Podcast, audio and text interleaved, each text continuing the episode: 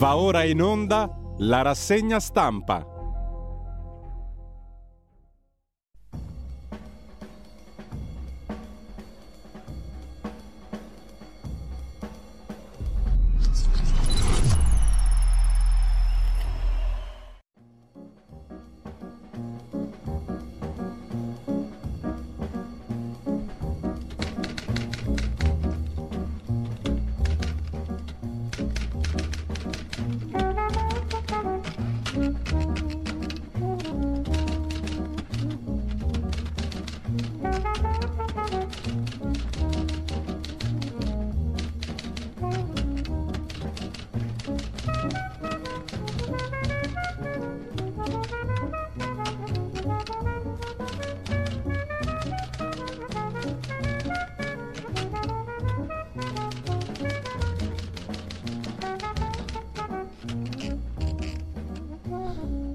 Cordiale buongiorno a tutte le ascoltatrici e a tutti gli ascoltatori da Giulio Cainarca e ben trovati all'appuntamento con la rassegna stampa. Sono le 7.31, venerdì 23 dicembre.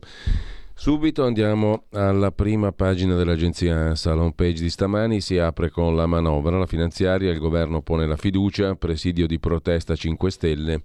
Vedremo il resto dei titoli dei giornali. E poi Giorgia Meloni che ha dichiarato a porta a porta l'Italia non accede al MES, il meccanismo europeo di stabilità salva stati quello che è, specie per i fondi per la, fina, per la sanità. Posso firmarlo con il sangue, ha detto Giorgia Meloni, che l'Italia non accede al MES, però lo ratificherà probabilmente. Sul reddito di cittadinanza lo Stato non può pagare chi aspetta il lavoro dei sogni. Sulla gestione dei migranti, dice ancora Giorgia Meloni, stiamo accogliendo chi ha i soldi per gli scaffisti, non i bisognosi autentici, tra virgolette. Terzo titolo sul Qatar Gate, la procura belga chiede che Eva Kaili resti in carcere, l'ex vicepresidente socialista del Parlamento europeo. Mai stata corrotta, dice uno dei suoi legali, spero sia libera presto. Quarto titolo per i cacciatori che abbatteranno i cinghiali, una delle simpatiche novità di fine anno, collocai delle regioni, respinta la richiesta di stralciare la norma per le opposizioni l'emendamento non era ammissibile. Evviva il cinghiale! In Scozia la legge gender free più progressista del mondo, titola ancora l'agenzia ANSA in prima pagina, è stato approvato dal Parlamento di Edimburgo, dominato dal partito indipendentista e progressista, lo Scottish National Party della First Minister Nicola Sturgeon, è stato approvato in Scozia il controverso Gender Recognition Act, il progetto di legge senza precedenti a livello internazionale per rendere più facile in Scozia il libero cambiamento anagrafico di genere sessuale secondo le preferenze individuali del momento, anche rispetto alle altre nazioni del Regno Unito. L'iniziativa ha ottenuto 86 sì, 39 no. È la fronda più ampia, peraltro, una fronda di nove deputati della maggioranza dello Scottish National Party che invece si è opposta da quando la formazione nazionalista è salita al potere. In ogni caso, già a ottobre la ministra per la sicurezza aveva annunciato di non poter sostenere in coscienza questo progetto che prevede tra l'altro, che comunque è passato, di abbassare da 18 a 16 anni l'età minima per richiedere un Gender Recognition Certificate il via libera è stato accolto dalla protesta di un picchetto di contestatori al grido vergognatevi. Comunque la legge più avanzata per quel che concerne eh, il cambiamento anagrafico di identità sessuale, di genere sessuale. Tornando invece al, primo, al primissimo piano, anche questo è in primo piano sull'ANSA, ma comunque andando all'altra questione del giorno, l'Ucraina e il viaggio di Zelensky negli Stati Uniti l'ira di Mosca che ha definito Zelensky un figlio di puttana dell'Occidente. Putin attacca gli Stati Uniti sui Patriot, sono obsoleti, li schiacceremo. Il ministro Tajani commenta da Biden Zelensky un messaggio chiaro, l'Ucraina non è sola. E ancora in primo piano sull'agenzia ANSA di stamani la cronaca nera, fidanzati messinesi morti in Inghilterra, un fermato, anche lui italiano, lei dalla Sicilia aveva appena raggiunto il ragazzo per Natale. Femminicidio nel Chietino, in Abruzzo, l'uomo poi si suicida in carcere, aveva ucciso la compagna con un colpo di pistola alla testa e si era costituito. Poi dai carabinieri. Protesta delle donne invece a Kabul contro il bando dalle università. Almeno cinque sarebbero finite in carcere. Il ministro dell'Educazione, bandite, dice, per il mancato rispetto delle regole di abbigliamento.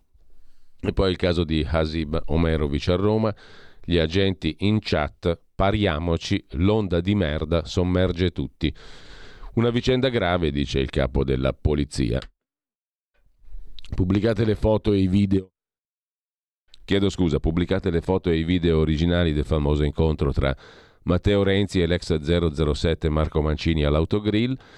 Per la Corte europea l'Italia può chiedere la ritenuta sugli affitti brevi, non ostacolo all'attività di Airbnb. Individuare un rappresentante fiscale è una restrizione sproporzionata alla libera attività. Dopodiché abbiamo il giro di vite per la sicurezza stradale, più controlli, casco sui monopattini, giro di vite per chi guida drogato o ubriaco, prevenzione nelle scuole, sono alcuni dei temi affrontati in una riunione al Ministero delle Infrastrutture con i ministri dei trasporti Salvini, dell'interno Piantedosi, dell'istruzione Valditara e il capo della polizia. Così sull'agenzia ANSA. Dal uh, sito di Dagospia invece, ma la vicenda è raccontata dal Corriere della Sera e trovate ampio spazio sui quotidiani, di oggi sono sul treno per venire a ucciderti. Un quindicenne sente parlare così un uomo al telefono e chiama la polizia. L'uomo, romeno, Aveva conosciuto una donna in chat, lei aveva chiuso il rapporto perché lo trovava aggressivo, di qui la decisione dell'uomo di partire armato di coltello alla volta di Modena per andare ad ammazzare la donna. Ma un ragazzino della stessa nazionalità dell'uomo ha tradotto agli agenti tutto quello che aveva sentito in treno. Ha capito che il tizio stava andando ad uccidere una donna, giusto appunto, sempre da Dagospia, poi un'altra storia di cronaca apparentemente assurda, per le strade di Roma c'è un nuovo pericolo, il needle spiking, l'avvelenamento con ago. Nel centro di Roma una donna è stata punta con una siringa da un ragazzo che passava di lì. Il racconto della donna, ho sentito un pizzico, sono andata subito allo Spallanzani, dovrò sottopormi ai test per HIV ed epatite. È stato un trauma, piangevo, ero disperata. L'autore del gesto è stato filmato dalla vittima, scrive ancora Dagospia, che poi si occupa di un'altra storia raccontata da Jacopo Jacoboni sulla stampa, sul deputato dei 5 Stelle Riccardo Tucci in Calabria, pende una richiesta di rinvio a giudizio per presunta frode fiscale da 700.000 euro. Peccato che per la quarta volta in un anno e mezzo sia saltata l'udienza preliminare nella quale il giudice avrebbe dovuto decidere sulla richiesta della procura di Vibo Valencia. La prescrizione del caso si avvicina ai vertici 5 Stelle in imbarazzo. La vicenda coinvolge uno dei volti più noti del Movimento 5 Stelle in Calabria, Riccardo Tucci. Con ciò lasciamo la prima pagina, eh, le prime pagine del siti online, andiamo a vedere le prime pagine dei quotidiani di oggi. Partiamo da avvenire, manovra sul filo è il titolo d'apertura sulla manovra finanziaria, stesso argomento sul Corriere della Sera ma declinato in una chiave diversa, l'intervista di Giorgia Meloni Uh, Enri- uh, sì, Enrico Letta. Enrico Letta è un'altra storia. A Bruno Vespa, la Premier Meloni dice no al salva stati. L'Italia non accede al MES, ma probabilmente lo ratificherà lo stesso. E molti commenteranno questa apparente di- distinzione tra lo ratifico ma non lo uso. Comunque il voto di fiducia alla Camera sulla manovra viene rimandato a stasera. Il segretario del PD Letta attacca la manovra, parla di legge pasticciona, necessarie 44 correzioni segnalate dalla Ragioneria di Stato. Sul reddito di cittadinanza ha, spiegato Giorgia Meloni no a chi cerca il lavoro dei sogni. Sulla retribuzione dei parlamentari divampa la polemica. Scrive ancora il Corriere in prima pagina, mentre sul caso Qatargate, i soldi di Panzeri messi nel mio alloggio perché ho l'immunità, ha detto niente meno l'ex vicepresidente del Parlamento europeo, la greca socialista Eva Kaili, che ha raccontato che i soldi dell'eurodeputato italiano milanese di sinistra italiana D'Alema, CGL, Bersani e compagnia li ha messi nel suo alloggio Panzeri perché ho l'immunità parlamentare. A sua insaputa, per dirla alla scaiola, chi lo sa. Intervista al ministro Tajani in prima pagina sul Corriere della Sera, ministro degli esteri, Stati Uniti e Unione Europea per la pace, Putin non ci logorerà, l'Occidente è unito, la maggioranza è coesa e tutto va bene. Verrebbe da aggiungere, mentre sempre dalla prima pagina del Corriere di oggi Monopattini, il piano obbligo di targa e casco anche per circolare con i monopattini e con ciò andiamo alla prima pagina del Fatto Quotidiano. Nordio parla come la P2, così niente più indagini. Si lamenta il PM Pinto, intervistato dal Fatto. Con le sue riforme impossibili le inchieste su G8, Lega e Ponte. È il repertorio di Gelli, insomma il peggio del peggio del peggio, il povero Nordio. L'ordine dei commercialisti conferma, taglio alto sopra la testata del Fatto Quotidiano, col super bonus 43 centesimi per lo Stato ogni euro speso, occupati saliti del 6%. Perciò Draghi e Meloni l'hanno demolito, perché sono due scemi, uno più scemo dell'altro, perché il 110% era una manna, una roba straordinaria e meravigliosa, faceva incassare lo Stato, faceva salire l'occupazione, era un ben di Dio. Questi due cretini l'hanno abolito, Draghi e Meloni. Meloni insulti i poveri, più spese per le armi, ancora in prima pagina sul Fatto Quotidiano. E con ciò um, lasciamo il fatto, andiamo a vedere velocemente anche il giornale, quota 100.000. 100.985 per la precisione, sbarchi nel 2022, che non è finito arrivati in Italia più migranti che nei due anni precedenti. Meloni punge ancora Macron, ma rinvia il decreto sulle organizzazioni non governative, scrive. Il giornale, i nuovi intoppi sulla manovra li abbiamo già visti. Uccisi a martellate in Inghilterra, il giallo di Nino e Francesca, siciliani uccisi ieri. Nel Lazio il PD cerca gli scheletri del candidato della destra, Rocca, e dimentica le condanne del suo candidato, l'assessore uscente alla sanità, D'Amato. In Qatar, nuova pista, l'Emiro mira ai satelliti. Vedremo dopo l'articolo di Luca Fazzo.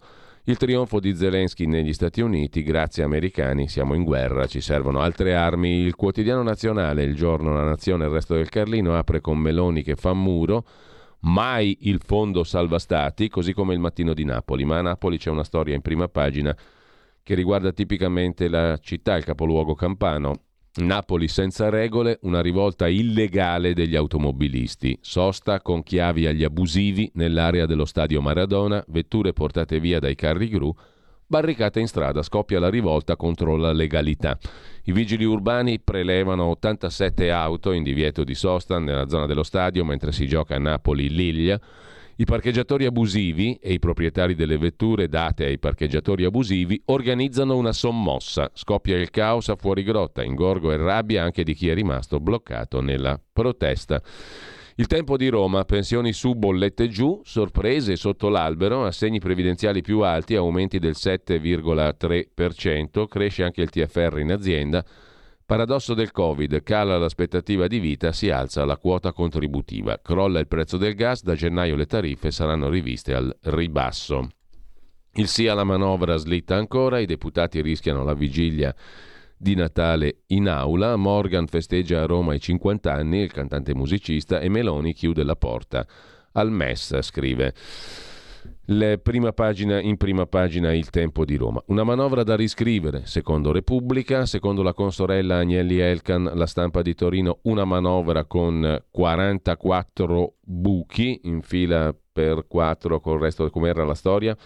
44 gatti, 47 gatti, 50 gatti, 100 gatti sono quelli che voteranno la manovra alla vigilia di Natale, mentre la verità apre con il Qatar Gate a Panzeri 250 mila euro. Dal Sudafrica, scrive il quotidiano diretto da Maurizio Belpietro, lo scandalo continua ad allargarsi, non solo Qatar e Marocco. Il principale finanziatore dell'ONG dell'ex eurodeputato PD è un discusso imprenditore ed editore di Città del Capo.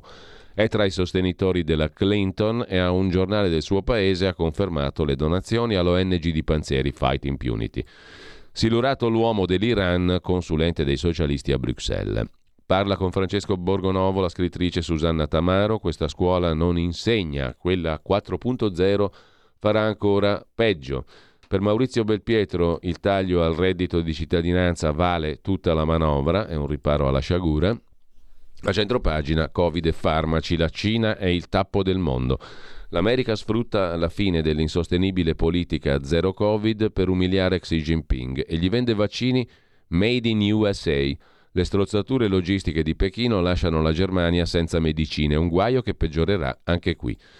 Il processo al figlio di Grillo, François de Tongdec se ne occupa per la verità, in aula i genitori della presunta vittima e due testimoni chiave e la Meloni contro il MES a porta a porta. Usarlo? No, ve lo firmo col sangue, cioè lo approviamo ma non lo usiamo. Compriamo la macchina ma la mettiamo in garage. A Berlino e Madrid uomini e donne sono opinioni, chiude la prima pagina della verità. Valerio Benedetti, approvate norme che consentono di cambiare sesso all'anagrafe dai 14 anni. Vediamo pure libero. Il messaggio di Giorgia Meloni. Io non ho paura, ha detto Giorgia Meloni a porta a porta, dicendo no al MES. Appunto, compriamo la macchina MES, ma la mettiamo in garage. Poi rivendica lo scontro con la Francia e l'abolizione del reddito 5 Stelle. Ci saranno tante trappole.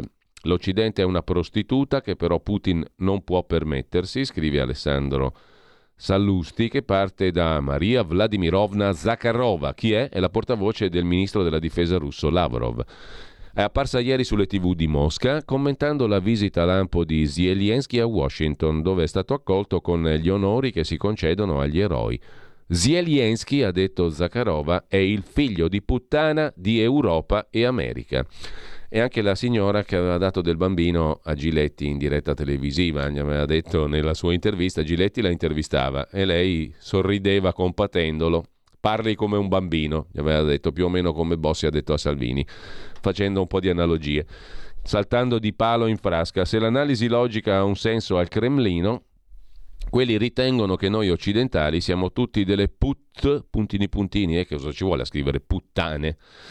Che eh, Sallusti ha fatto ben di peggio nel corso della sua carriera con Libero. Libero ha fatto di quei titoli fantastici, si censura sulle puttane. Comunque, gente disposta a vendersi al miglior offerente, scrive Sallusti. Saremo noi così, troppo onore. Nessuno al mondo può vantare l'esclusiva nell'esercizio della professione più vecchia del mondo.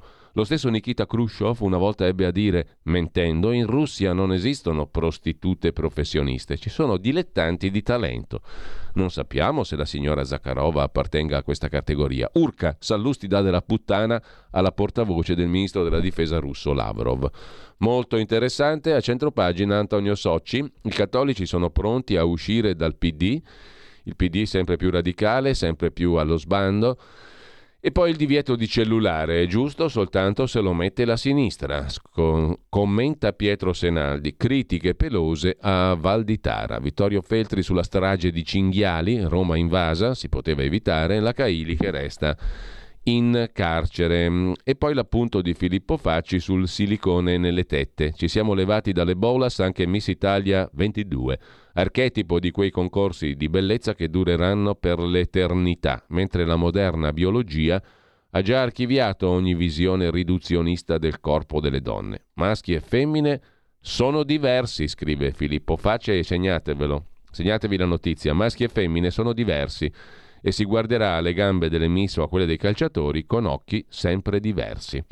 Niente male, ma qualche certezza almeno ce l'abbiamo, mentre lasciamo libero Cos'è che andiamo a vedere? Andiamo a vedere velocissimamente il Corriere del Veneto.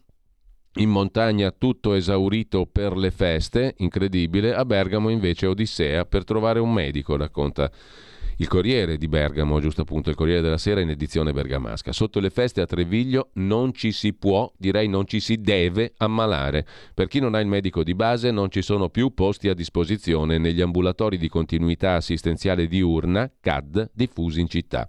Posti occupati fino al 7 gennaio compreso e chi si è ammalato in questi giorni potrà essere visitato da un medico tra un paio di settimane, nel 2023, ma anche in questo caso non c'è certezza dei giorni. Ne usciremo migliori, vi ricordate, dalla vicenda Covid? E come? Ne siamo usciti migliorissimi, superlativamente migliori. Con ciò lasciamo anche il Corriere di Bergamo, sfogliamo le pagine così andando un po' a caso e andiamo a questo punto a vedere anche la prima pagina del nostro bel quotidiano di Sicilia, sul quale arriviamo immantinente L'apertura di oggi è sulle carissime festività. Rispetto allo scorso anno, a parità di soldi utilizzati, scrive il giornale, fondato e diretto da Carlo Alberto Tregua, rispetto all'anno scorso, a parità di soldi, il carrello della spesa è decisamente più vuoto. Inflazione, rincaro. In tanti, in occasione del Natale e del Capodanno, dovranno stringere la cinghia per salvare i bilanci familiari, scrive il quotidiano di Sicilia, che dedica il suo primo piano poi alle vicende de isolane, della politica isolana, una norma salva Sicilia che non evita la polemica in casa di Forza Italia. Qui siamo sulla questione del bilancio della regione Sicilia, regione che lo ricordiamo è autonoma, autonomissima, e poi le zone economiche speciali in Sicilia orientale, 40 milioni per le opere infrastrutturali, lì non si pagano tasse, mentre prosegue il trend positivo dei consumi in Sicilia. Consumi in Sicilia, ma per gli italiani le festività sono carissime, scrive il quotidiano di Sicilia. Il manifesto, il quotidiano comunista, mette in prima pagina le promesse tradite e la questione della sanità, ci torniamo sopra, senza fondi. Salta l'aumento di 200 milioni del fondo per l'indennità del personale di pronto soccorso. Il governo aveva promesso di anticiparlo al 2023 e scatterà dal 2024. Altra promessa solenne, i 10 milioni per il 2023 e 2024 da appostare sul fondo per l'implementazione del piano oncologico nazionale 22-27. Neanche questi si sono materializzati. Nessun investimento sul servizio sanitario nazionale, fondi soprattutto sul caro bollette e sui farmaci. La manovra arriva domani al voto di fiducia. Chi potrà si rivolgerà al privato. L'analisi impietosa per quanto riguarda la sanità del segretario nazionale dell'ANAAO, il sindacato più rappresentativo dei medici. Aumenterà la spesa che i cittadini dovranno affrontare in proprio, il che non è assolutamente una novità. Aumenterà il divario tra nord e sud, tra chi potrà rivolgersi al privato e gli altri che in parte non si cureranno. Anche questo è un trend che dura da tanti anni e non si è invertito. Italia Oggi apre la sua prima pagina con il debutto dei crediti di imposta per sostenere le imprese e gli operatori economici nell'acquisto di gas e prodotti energetici, modelli fiscali 2023 al via nei modelli imprese, enti e società debuttano i crediti di imposta per sostenere imprese e operatori economici nell'acquisto gas e prodotti energetici. Nel 730 e nel modello redditi persone fisiche riconferma di super bonus, sisma bonus, eco bonus per gli interventi sugli immobili. Disponibili sul sito Agenzia delle Entrate bozze dei modelli 2023 con istruzioni da utilizzare per la prossima campagna dichiarativa. La legge di bilancio intanto all'esame degli economisti, ok, il rigore, modello Draghi, ma si poteva usare di più, osare, chiedo scusa, di più? Gli economisti, al capezzale di una legge di bilancio ex finanziaria, che ha i segni dei litigi, delle ripicche, dei rimbrotti della ragioneria generale dello Stato. Come si usa spesso anche tra esperti, i pareri divergono. C'è chi promuove, chi boccia la finanziaria Meloni, chi apprezza il rigore e chi ritiene si potesse fare di più. È attraverso le valutazioni comunque degli economisti che è possibile farsi un'idea su una finanziaria che è un documento complesso. Alla schiera dei favorevoli Domenico Lombardi, ex consigliere Fondo Monetario Internazionale, Giulio Sappelli, docente di storia economica a Milano. Sul fronte dei critici Elsa Fornero, docente dell'Università di Torino, ex ministra del governo Monti. La prima pagina di Italia Oggi, come al solito, ospita il corsivo del direttore e la rubrica diritto e rovescio. Contro il PD, scrive oggi Pierluigi Magnaschi, parlano male anche i PD. Le dichiarazioni dei leader del Partito Democratico sono in libera uscita. Non è una novità. I due ultimi segretari del Partito Democratico si sono dimessi dopo aver detto mi vergogno del PD, lo disse Nicola Zingaretti, mi viene da piangere Enrico Letta. Ieri Vincenzo De Luca, presidente della regione Campania, che il PD non voleva candidare, poi ha preso il 68% dei voti, De Luca ha detto il PD è stato per 15 anni un partito nelle mani di un gruppo dirigente di miserabili. Stefano Bonaccini, candidato alla prossima segreteria, dice il Qatar Gate un pugno sullo stomaco, il rischio ora non è la scomparsa ma l'irrilevanza, come è successo al PASOK greco o al Partito Socialista francese. Perfino Goffredo Bettini, teorico del PD, dice siamo una minoranza di un fazzoletto minoritario. Graziano Del Rio, Deborah Serracchiani scrivono addirittura il 25 settembre ha messo in discussione definitivamente la funzione storica del PD, il senso stesso della sua esistenza. Basta? si domanda a questo punto Magnaschi. Con ciò lasciamo la prima pagina che è di Italia Oggi. Vi segnalo alcuni degli articoli degni di considerazione di stamani. Ratifica del MES. La Premier Meloni apre, scrive Avvenire in questo caso, pagina 8. Ma firmo col sangue che non lo chiederemo mai, cioè lo approviamo, lo compriamo, ma non lo useremo mai che è una cosa interessante, cioè io mi compro un'automobile ma prometto di non usarla. Ancora Tony Duri con gli immigranti, viene da noi chi può pagare gli scafisti, ha detto Meloni. Giorgia Meloni si prende il prime time di Rai 1, ovviamente lui, Bruno Vespa, per rassicurare il paese sulla manovra, con tanto di bell'albero di Natale e tutto il resto. Non c'è nessuna catastrofe in corso.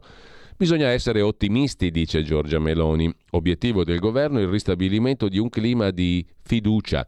Nessun annuncio particolare sull'anno che verrà, né autonomie né riforme, un profilo basso, senza promesse, con qualche punta di nervosismo per replicare agli attacchi sui primi passi del governo. Insomma, per la Premier il salotto di porta a porta concessole da Bruno Vespa, modificando la programmazione serale della rete ammiraglia, pensa un po', è soprattutto un'opportunità per Giorgia Meloni per dire agli italiani che di lei c'è da fidarsi, che non ci saranno salti nel buio.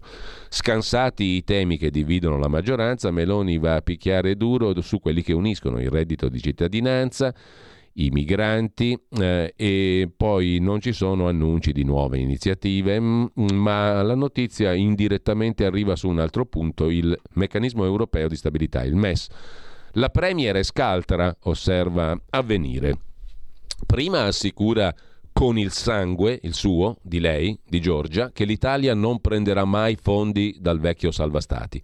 Poi dice che la vera questione del momento, la ratifica o no, alla riforma di questo strumento non è un gran tema, ne discuterà il Parlamento. Una diminuzione del dossier che di fatto apre le porte alla ratifica perché, ricorda la stessa Premier, l'Italia al momento resta l'unico paese della zona euro a non avere approvato la riforma e questo blocca gli altri che vi volessero accedere. In ogni caso i rapporti con l'Europa, ha detto Giorgia Meloni, con tutti sono buoni, price cap e tutto il resto. Così su avvenire. Mentre a proposito di finanziaria ci sono dei temi che sempre, tutti gli anni, come dal terremoto del 1968 ci sono ancora i fondi, gli stanziamenti, eccetera, così come per Bagnoli. La bonifica di Bagnoli è un altro degli argomenti classici di ogni finanziaria. Altri 200 milioni da Invitalia per la bonifica dell'area dell'ex acciaieria di Bagnoli. Lo racconta il Mattino di Napoli. Dal Mattino di Napoli abbiamo già visto l'ira degli automobilisti abusivi contro la legalità. Dopodiché andiamo invece a vedere di nuovo temi economici con un bell'articolo, anzi un'intervista in questo caso. Abbiamo citato prima la professoressa Elsa Fornero, ora citiamo il consorte, il professor Mario De Aglio che è anche editorialista della stampa, oggi intervistato, professore emerito di economia internazionale all'Università di Torino e consorte di Elsa Fornero, appunto intervistato dal sussidiario.net. Senza la Banca Centrale Europea che compra i nostri titoli, che ci supporta, l'Italia deve schivare un altro 2011. Ve lo ricordate quando a Berlusconi fu detto ciao ciao? A casa Silvio che arriva Mario Monti. Le emissioni di titoli di Stato previste per il 23 sono superiori a quelle di quest'anno e le condizioni saranno molto meno favorevoli per l'Italia. Senza l'appoggio, il supporto, il tutelaggio della Banca Centrale Europea, l'Italia rischia un altro bel 2011, cioè tu vai a votare ma poi chi se ne frega. Intanto sulle bollette effetto nullo, forniture sempre a rischio, anche qui un'intervista sul sussidiario.net a Roberto Bianchini, partner di REF Ricerche e Osservatorio Climate Finance del Politecnico di Milano. Quotazioni del gas, approvvigionamenti di energia, benefici sulle bollette che impatto potranno avere il Qatargate e l'accordo europeo sul price cap? L'intesa europea sul tetto al prezzo del gas, raggiunta all'unanimità, prevede che il meccanismo entrerà in vigore dal 15 febbraio del 23. Scatterà a 180 euro a megawattora al TTF mensile di Amsterdam con un differenziale di 35 euro rispetto al prezzo medio globale del gas liquido GNL e un tetto dinamico e in caso di emergenza negli approvvigionamenti verrà disattivato automaticamente. In pratica, secondo gli esperti, il parametro su cui si basa sono i 35 euro sopra il prezzo medio del GNL. I 180 euro quindi risulterebbero dalla somma di 145 più i 35 sopra il prezzo medio del GNL. Ma se il GNL, per esempio, andasse a 170 euro e il TTF di Amsterdam a 250 euro a megawattora, il price cap sarà a 170 più 35, cioè 205 euro. Mentre se il GNL dovesse scendere sotto i 145 euro, più 35 euro, il tetto resterà a 180. Domanda, questo meccanismo aiuterà a mitigare i prezzi dell'emergenza energia? Che impatto avrà su fornitori e approvvigionamenti? Ci saranno benefici? Perché poi alla fine il problema è tutto lì. Conviene? Ci saranno benefici sulle bollette di famiglie e imprese? A queste domande risponde appunto Roberto Bianchini del Politecnico di Milano. È un meccanismo di cui mancano ancora i dettagli tecnici, è il frutto di un accordo politico che il price cap sia lo strumento per mitigare i prezzi dell'energia non è così immediato, anzi rischia di entrare poco in funzione, cioè non serve un tubo. Se ci sono tensioni del mercato europeo, queste si scaricheranno anche sul mercato del gas liquido GNL. Il price cap prevede una serie di caveat che non sono oggettivi, per esempio sulla rischiosità degli approvvigionamenti che resta ancora oggi l'incognita maggiore.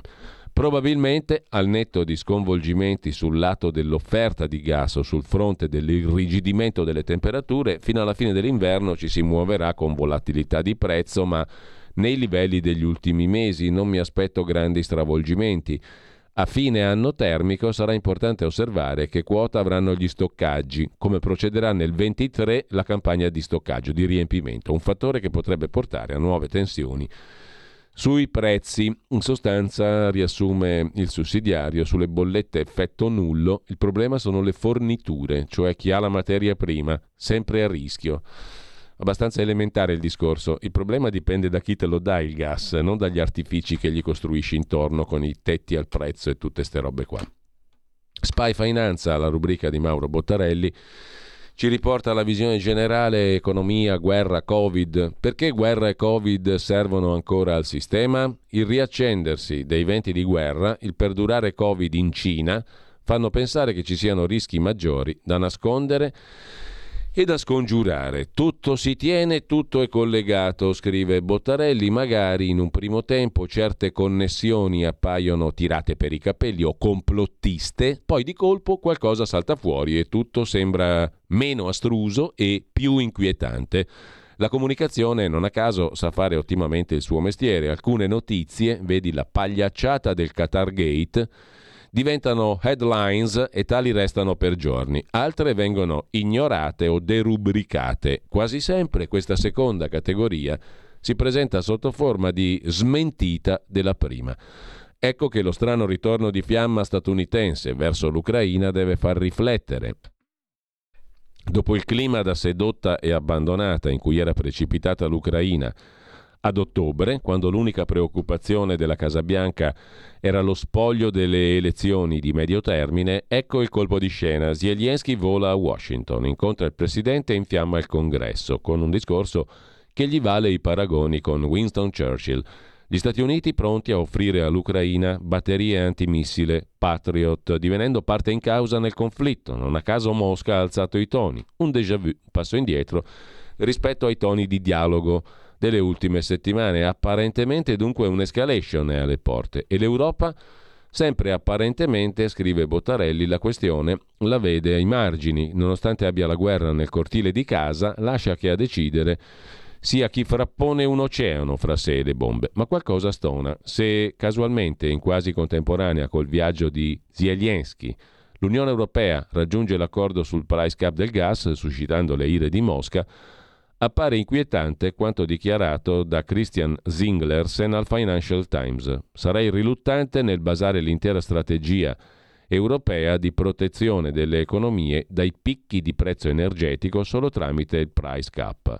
Direte voi che è un parere, certo, ma a fornirlo è il capo dell'ACER, l'Agenzia europea per la cooperazione dei regolatori energetici. Insomma, Abbiamo partorito un topolino col price cap, ma mentre la notizia dell'accordo ha invaso la comunicazione, questo punto di vista preoccupante è passato sotto silenzio perché il mercato spot non si allinea alle scelte di Bruxelles, ma bensì a quelle speculative. Il rischio per l'Europa è di precludersi una larga fetta di offerta globale, scrive ancora Bottarelli. Guerra e Covid possono ancora servire al sistema. Intanto abbiamo parlato in queste settimane di Di Maio in relazione alla sua nomina di inviato nel Golfo Persico per l'Unione Europea. Ne parla oggi anche il Corriere della Sera con un pezzo di Paolo Valentino da Berlino, pagina 10. A picco le chance di Avramopoulos per il Qatar Gate, come inviato per il Golfo risale la quotazione di Luigi Di Maio. C'è una conseguenza nelle disavventure dell'ex commissario europeo, il greco Avramopoulos, coinvolto negli intrallazzi del Panzeri, dal quale avrebbe ammesso, anzi ha ammesso, di aver avuto compensi per 60.000 euro tra febbraio del 21 e febbraio 22, l'uomo politico conservatore greco si è dimesso dall'ONG di Panzeri, la Fight Impunity, al centro del Qatar Gate, nella quale sostiene di non aver mai avuto responsabilità esecutive. Ma la presunzione di innocenza non toglie che si siano ridotte a zero le chance di Avramopoulos, esponente del Partito Popolare Europeo, di ottenere l'incarico di inviato speciale dell'Unione Europea nei paesi del Golfo Persico, un posto nuovo di zecca creato dall'alto rappresentante per la politica estera Borrell per focalizzare l'azione dell'Europa in tema di energia. E questo rilancia le quotazioni dell'ex ministro degli esteri Luigi Di Maio, candidato eccellente, che fra l'altro è il primo della lista selezionata dal panel incaricato di vagliare i nomi in ballo. È quello che gli Emirati Arabi non vogliono, come abbiamo visto ormai settimane fa, in relazione anche al caso del nostro Andrea Costantino su cui torneremo tra poco alle 8.30 come al solito, questo finché non torna a Milano. In ogni caso, questo, questo azzoppamento di Avramopoulos rilancia il 36enne Luigi Di Maio, candidato eccellente dell'Italia. Contro Di Maio gioca la presa di distanza del ministro Tajani, il quale aveva messo le mani avanti dicendo che Di Maio non è il candidato di questo governo italiano, è stato proposto dal governo precedente. Non è proprio così, ci spiega il Corriere della Sera. Questa ricostruzione è frutto di numerose interviste con fonti diplomatiche e persone informate. Cos'è successo allora? Ci racconta il Corriere della Sera. È stato lo stesso Di Maio, a inizio dell'estate, a mettere gli occhi sul nuovo incarico creato da Borrell, cioè l'inviato nel Golfo Persico dell'Unione Europea. Con Borrell Di Maio aveva stabilito un buon rapporto personale Va sottolineato che non si tratta di nomina governativa, non c'è una casella che diversi governi cercano di occupare, è una candidatura alla quale si accede per titoli e che poi viene valutata da un panel tecnico con un'audizione. Per questo non è esatto dire che sia stato Draghi a lanciarla, a titolo di compensazione per il sacrificio di Di Maio che ha pagato cara la scissione dei 5 Stelle per sostenere Draghi, il che non significa che Draghi non l'abbia appoggiato. Cioè Draghi lo ha pure appoggiato Di Maio, impegnandosi massicciamente, come sostiene Der Spiegel? No. Più verosimilmente, dicono le fonti, Draghi si è espresso in senso positivo su Di Maio con Borrell, il quale Borrell ha chiesto referenze su Di Maio. Difficile immaginare che Draghi non parlasse bene del suo ministro degli esteri, Di Maio. In realtà nei mesi estivi, racconta il Corriere della Sera, di Maio ha dovuto, sentite i verbi, studiare e sgobbare, facendosi aiutare da alcuni coach, allenatori di assoluto livello. Fra questi il segretario generale della Farnesina, già suo capo di gabinetto, Ettore Sequi, decisivo nella fase di preparazione della candidatura. Due altri allenatori di Di Maio, per prepararlo bene per andare a fare a sostenere la candidatura, a vincere la candidatura di inviato europeo nel Golfo Persico, sono stati gli altri allenatori l'ambasciatore Stefano Sannino, segretario generale del SEAE, Servizio Europeo per l'Azione Esterna, quindi di fatto il vice di Borrell, e Fernando Gentilini, diplomatico italiano, anche lui distaccato al SEAE, dove ha diretto il tavolo, il desk per Medio Oriente e Nord Africa autore di libri molto interessanti su Afghanistan e Israele. I coach, gli allenatori, Sequi, Sannino e mm, Gentilini hanno allenato molto bene Di Maio, la preparazione è andata a buon fine. Se è vero che, dopo i colloqui, il panel tecnico ha messo Di Maio in testa alla lista, di cui fanno parte anche l'ex ministro degli esteri di Cipro, Cipriano, il diplomatico slovacco Kubiš, già capo missione ONU in Libia. Sul piano politico, scrive ancora il Corriere della Sera, Uno che ha fatto il ministro degli esteri per tre anni, cioè come Di Maio, risponde ai requisiti dell'incarico. Sul piano tecnico qualche dubbio è lecito. Di Maio, ha detto a Le Monde un ex manager dell'energia italiano, non ha le basi per capire i dossier energetici, ma è considerato uno che studia, che si applica e poi ha degli allenatori straordinari. Sequi, Sannino, Gentilini, gli alti diplomatici del Ministero degli Esteri. Di Maio dunque è uno che studia, che si applica. In realtà l'incarico è nebuloso, sarà difficile cambi qualcosa. Gli stati produttori continueranno a trattare, no con Di Maio, con le compagnie nazionali. L'handicap più importante, conclude poi il Corriere della Sera, rimane però la presa di distanza di Tajani. Borrell potrebbe esitare a proporre un nome non gradito a uno dei paesi fondatori come l'Italia. Si può argomentare che forse è sempre meglio avere un italiano piuttosto che uno di un altro paese, ma un altro ostacolo è una certa ostilità negli Emirati Arabi, dove è vivo il ricordo della crisi diplomatica del 2021, innescata dal blocco all'export di armi deciso da Di Maio per sanzionarne il coinvolgimento nel conflitto in Yemen. La nomina di Di Maio come inviato dell'Unione Europea nel Golfo Persico deve nascondere un senso europeo dell'ironia che mi sfugge, ha detto Mohamed Baharon, che dirige il centro ricerca politica degli Emirati Arabi. Ma l'uscita di scena di Avramopoulos fa di Di Maio il candidato più forte. La decisione potrebbe essere presa nei prossimi giorni, scrive il Corriere della Sera. A proposito di Europa, l'ultimo sospetto, al Qatar interessavano i satelliti, non il campionato di calcio, i mondiali. Manovra su larga scala ai massimi livelli. La vera posta in gioco sarebbe Galileo, scrive oggi Luca Fazzo. Troppi soldi, troppo agitarsi. Prende forma la dimensione dello sforzo profuso dal Qatar per influenzare le decisioni dell'Unione Europea Tanto più tra gli addetti ai lavori prende corpo il sospetto che la posta in gioco fosse ben più alta della risoluzione sui mondiali di calcio o dell'apertura dei confini dell'Europa ai catarioti. Gli agenti lobbisti che operavano Qatargate a Bruxelles avevano obiettivi più ambiziosi, tra questi la tecnologia. Si parla di Unione Europea, si parla di tecnologia, si parla di Galileo, il sistema di rilevamento satellitare che l'Unione Europea sta mettendo in orbita per togliere il monopolio al GPS che è statunitense.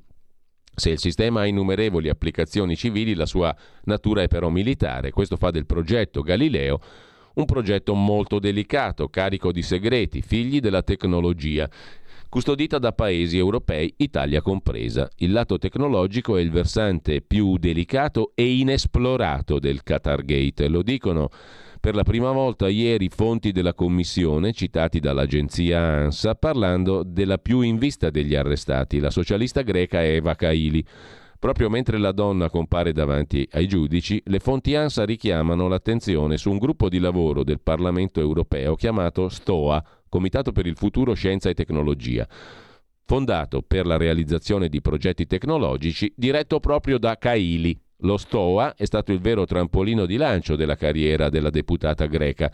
L'ha messa in contatto direttamente con le potenti lobby tecnologiche europee. Nel board dello STOA c'è un consigliere il cui nome è comparso nelle cronache sul Qatargate, il professore molisano Salvino Salvaggio, direttore esecutivo dell'Università Hamad bin Khalifa di Doha e presso il Qatar Fund.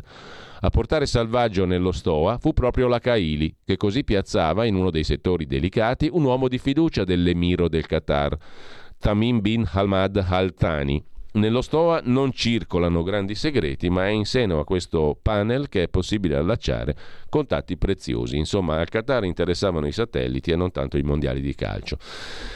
Poi c'è la vicenda del Marocco, anche qui c'è un retroscena, o meglio un altro interesse, software, Tecnologia da una parte, Galileo, eccetera, ma dall'altra parte anche software per spionaggio. Il Marocco è Les Italiens, scrive oggi Repubblica, una rete per fermare l'Unione Europea che indagava su Pegasus, il software per lo spionaggio usato anche da Rabat.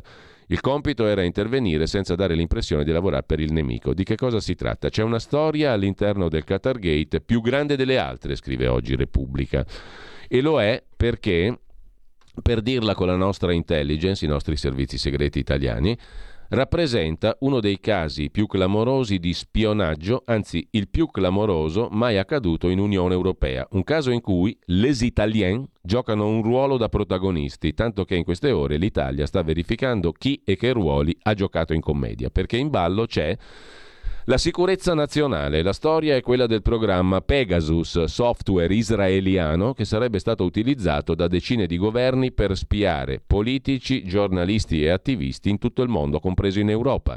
La procura belga sostiene che uno dei principali motivi per cui il Marocco ha deciso di intervenire e corrompere Les Italiens, il gruppo Panzeri, sia proprio controllare il dossier Pegasus. Troppi interessi in ballo per star fuori dalla partita. Tutto comincia nel marzo 22, quando il Parlamento europeo decide di istituire una commissione d'inchiesta sull'uso di Pegasus e altri software spy, spyware di sorveglianza. Lo fa dopo la pubblicazione di alcune inchieste giornalistiche che documentano come paesi stranieri, tra i quali il Marocco, utilizzino il software Pegasus per spiare in Europa i servizi segreti marocchini sono accusati di aver utilizzato il software per spiare il telefono del presidente francese Macron.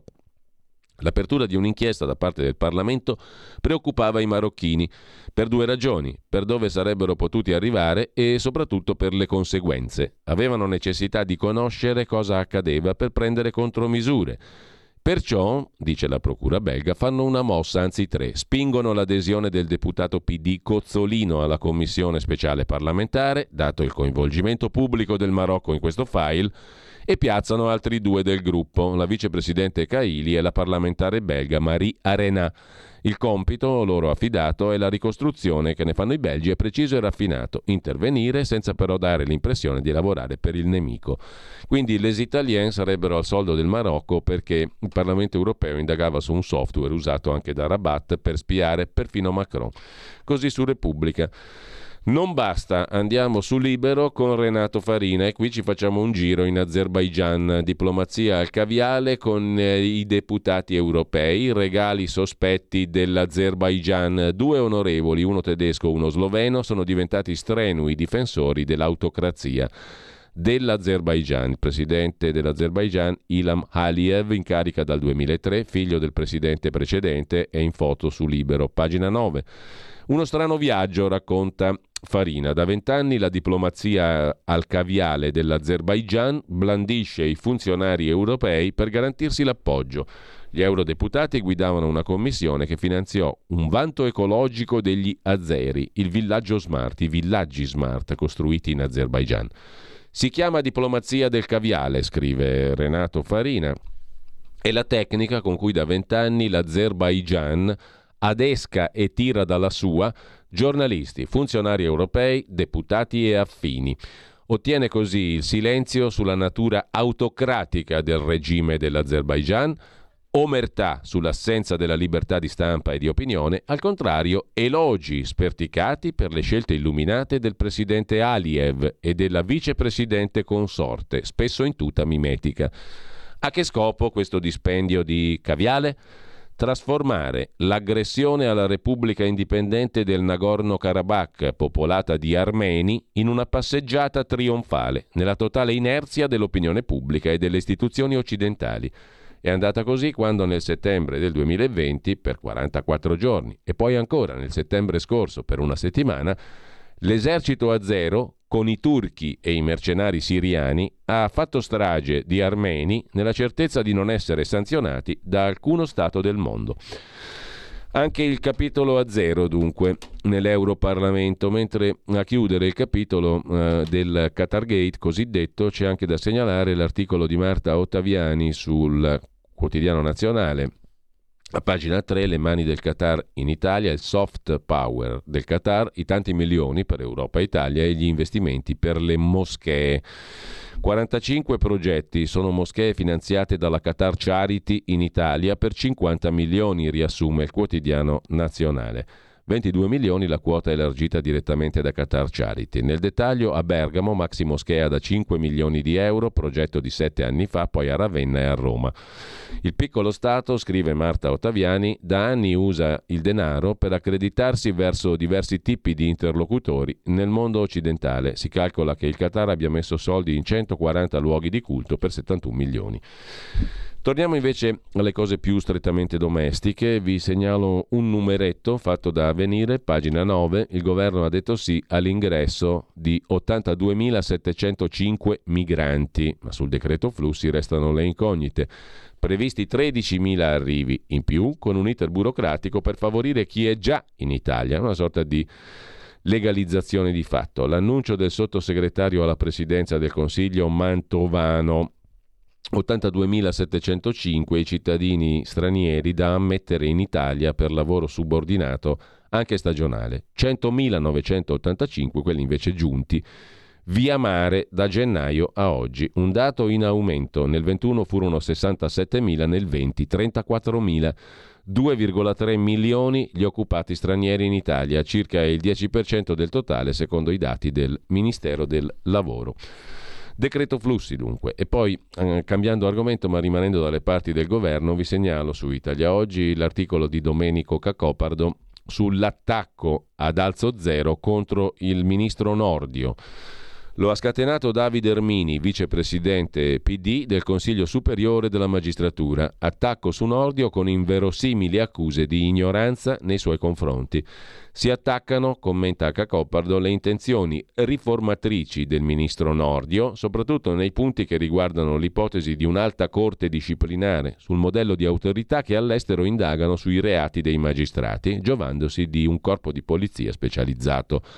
Nel fuoco del PD Ermini c'è anche l'intenzione di Nordio che riguarda la separazione delle carriere tra pubblici ministeri e giudici, separazione che non rappresenta un'anomalia, ma è assolutamente normale ovunque. L'anomalia è l'Italia, scrive Cacopardo. Sempre su Italia Oggi, poi vi segnalo la torre di controllo, la rubrica di Tino Oldani, siamo a pagina 8.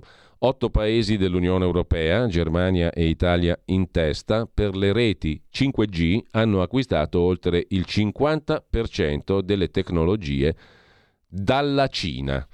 E vi segnalo ancora da Italia Oggi, no, ci torniamo dopo perché intanto c'è una notizia a proposito di paesi eh, dell'Unione Europea. La Francia, attraverso Bernard Arnault, 73enne, presidente chief executive di Louis Vuitton e bla bla bla, LVMH, il gruppo leader internazionale settore lusso LVMH Moët NC Louis Vuitton, appunto, ha comprato uno dei gioielli di Milano, la Casa degli Atellani in Corso Magenta la vigna di Leonardo finisce al magnate francese che acquista casa degli, Atelle- degli Atellani, dimora gioiello di Corso Magenta a Milano. Riservo assoluto sul prezzo e sul futuro utilizzo. Dietro la casa degli Atellani, poi rifatta, restaurata dal grandissimo architetto Piero Portaluppi, insomma un gioiello di Milano finisce in mano a LVMH Louis Vuitton Bernard Arnault. Complimenti. A proposito di Milano, la Milano Pro Calenda e quella di Bossi a favore di Letizia Moratti, scrive Repubblica per le regionali in Lombardia.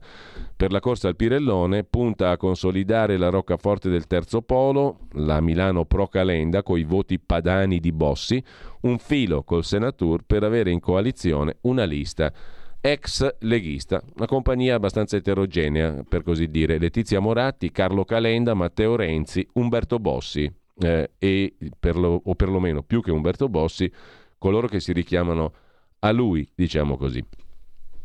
Vi segnalo adesso rapidissimamente a proposito di Armenia, l'abbiamo citata prima nell'articolo di Renato Farina su Libero, sulla nuova bussola quotidiana un pezzo di Stefano Magni sull'assedio contro gli armeni nel Nagorno-Karabakh, che poi sarebbe Arzak in lingua armena. Gli armeni che vivono lì, in Arzak, sono assediati e di nuovo tagliati fuori dal mondo a causa di una protesta ecologista, tra virgolette, è stato chiuso il corridoio di Lakin, che è l'unica rotta che collega l'Arzak con l'Armenia. La situazione inizia a farsi critica e nel mondo nessuno può o vuole aiutare gli armeni che vivono in Artsakh o Nagorno-Karabakh, di nuovo assediati e tagliati fuori dal mondo. C'è un'altra zona calda del mondo dove hanno perso la vita 800.000 persone, 800.000 negli ultimi due anni, è il Tigre in Etiopia. Una guerra senza fine, scrive Paolo Lambruschi su Avvenire, il mondo fatica a riconoscerla.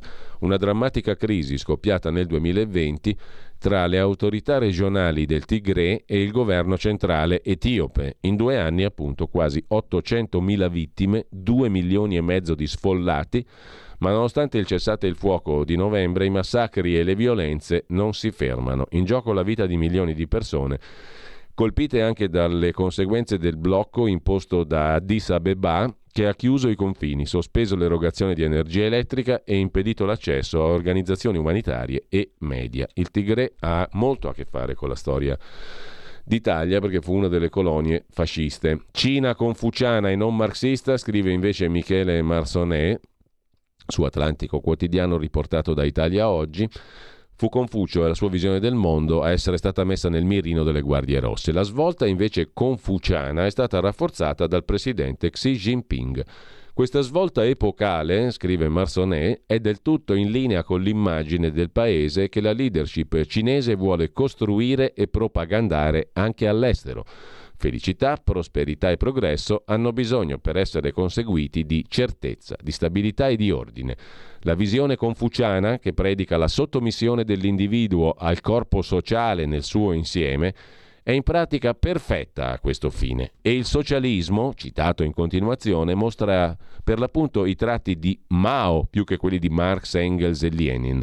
La Cina insomma si riappropria della sua storia più antica pur avendo ancora nominalmente il socialismo come meta finale. Si può notare che Mao aveva sfidato l'Unione Sovietica e rifiutato la supremazia del proletariato urbano per mettere al centro della scena i contadini. A proposito di Cina, appena possiamo in giornata, e eh, direi che è proprio um, una, un pezzo da, da tenere caro, lo ascolterete, Maurizio Bolognetti ci ha regalato questo poema che mh, mm, ha scritto Liu, ehm, eh, Liao Jiwu, eh, ovvero un autore che mh, mm, ha scritto un libro bellissimo, oggi è più di Liao Jiwu ha scritto Un canto, cento canti, la mia storia nelle prigioni cinesi che è stato pubblicato da Mondadori. Fate fatica a trovarlo in in cartaceo perché è del 2015, quando è uscito in Italia nel 2015 questo libro, eh, Liao Jivu, scrittore, poeta, musicista, critico del regime cinese, ha fatto molti anni di carcere, diversi anni in carcere, le sue opere sono state bandite dalla Cina.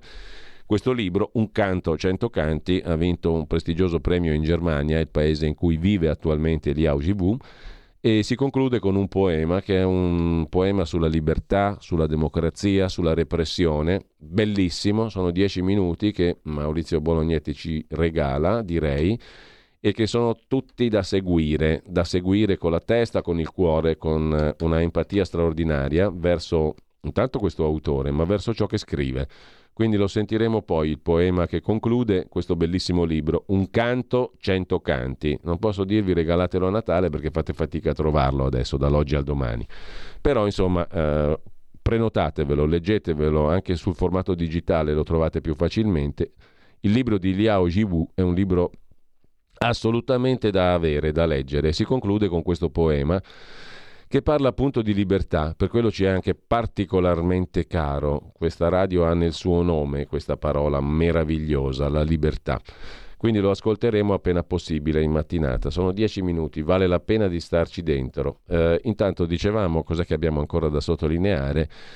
Abbiamo da sottolineare, da citare rapidissimamente perché sono già le 8.28, oltre al pezzo sulla Cina, su Italia Oggi, vi segnalo di nuovo sul sussidiario.net un'intervista a Stefano Piazza, giornalista, scrittore, esperto di sicurezza su Libia e strage di Lockerbie. Chi non fa gli interessi statunitensi viene punito anche 35 anni dopo. Gli Stati Uniti hanno ottenuto l'estradizione dell'agente segreto libico che fece esplodere il volo Panam 103 nell'88. Il governo di Tobruk accusa l'America.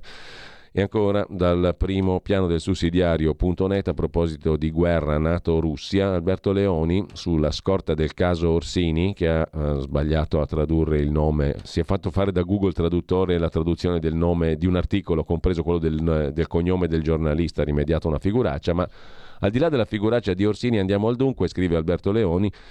Lui ha citato il memorandum di Budapest del 94, in base al quale la Nato non doveva espandersi troppo a danno della Russia, eccetera. Eh, la lezione di Orsini sul memorandum di Budapest suscita qualche perplessità, ben oltre la gaff sul traduttore di Google, ed è un pezzo interessante quello che trovate sul sussidiario.net. Infine, Antonino Danna, anche questo è un articolo molto Punt, molto puntiglioso, molto preciso su Italia Oggi a pagina 10 a proposito della questione del Papa emerito. Il Papa emerito non è un Papa. Dopo la rinuncia di Ratzinger c'è anche la disponibilità di Francesco a lasciare l'incarico. Di Papa ce n'è uno solo ed è il Papa regnante con il codice di diritto canonico alla mano. Il pezzo è su Italia Oggi a pagina 10. Su Repubblica invece la storia di Maurizio Bettini, il Natale prima di Natale, una festa che celebra la natività cristiana, il Natale, ma ha moltissime analogie col rito pagano delle sigillarie romane. Cadevano nello stesso mese, utilizzavano candele, statuette, doni, ponevano al centro i bambini. Si poteva addirittura prevedere un, revo- un rovesciamento dei ruoli fra liberi e schiavi. Era la libertà di dicembre. Con ciò ci fermiamo. Tra poco il nostro consueto collegamento con Andrea Costantino, ancora ad Abu Dhabi, ancora negli Emirati Arabi Uniti, ogni giorno, compreso domani, domani la rassegna stampa si fa normalmente, anche se la, come sempre, come tutte le vigilie di Natale abbiamo sempre fatto, e anche domani, se non lo portano a casa oggi, ci collegheremo con Andrea Costantino come faremo tra poco, con noi ci sarà anche Antonino Danna che ho appena citato per il suo bell'articolo sul Papa emerito o non emerito e regnante su Italia Oggi. Stai ascoltando Radio Libertà. La tua voce libera, senza filtri né censura. La tua radio.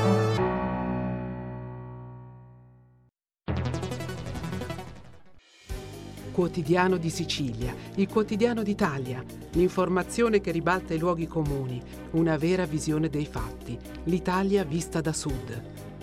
Ogni siciliano che vive in Italia e nel mondo è una risorsa, è protagonista della crescita della nostra nazione. Dai forza alla crescita della nostra isola, abbonandoti al QDS digitale più archivio a soli 99 euro annui. Quotidiano di Sicilia, il quotidiano d'Italia una scelta di valore. Stai ascoltando Radio Libertà, la tua voce libera, senza filtri né censure, la tua radio.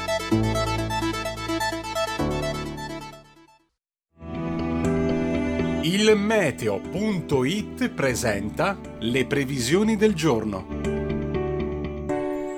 L'anticiclone di Natale non molla la presa sull'Italia. Anche nella giornata odierna avremo un tempo prevalentemente stabile e asciutto, ma non soleggiato ovunque. Al mattino cieli irregolarmente nuvolosi, coperti o nebbiosi in pianura al nord, nonché su Toscana ed Umbria, con rischio di deboli piogge sull'arco alpino di confine, nonché tra Liguria e Alta Toscana. Più sole altrove. Nel pomeriggio la situazione resterà quasi del tutto stazionaria. Per ora è tutto da ilmeteo.it dove il fa la differenza anche nella nostra app. Una buona giornata da Lorenzo Tedici. Avete ascoltato le previsioni del giorno.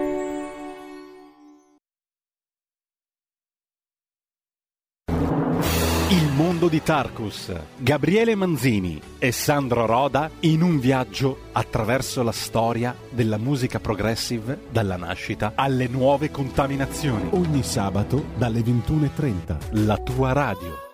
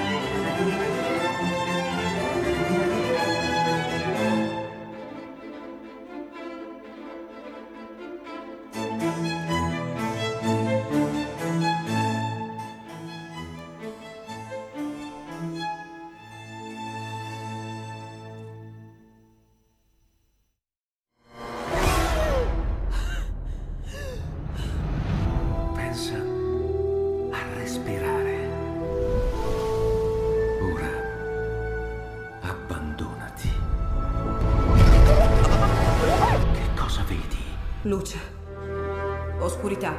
L'equilibrio. È tanto più grande. C'è stato un risveglio. Hai sentito? Conosco una sola verità.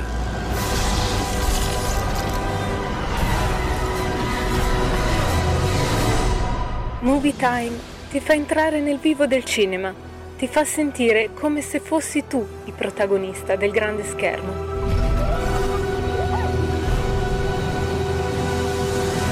Ogni sabato dalle ore 16.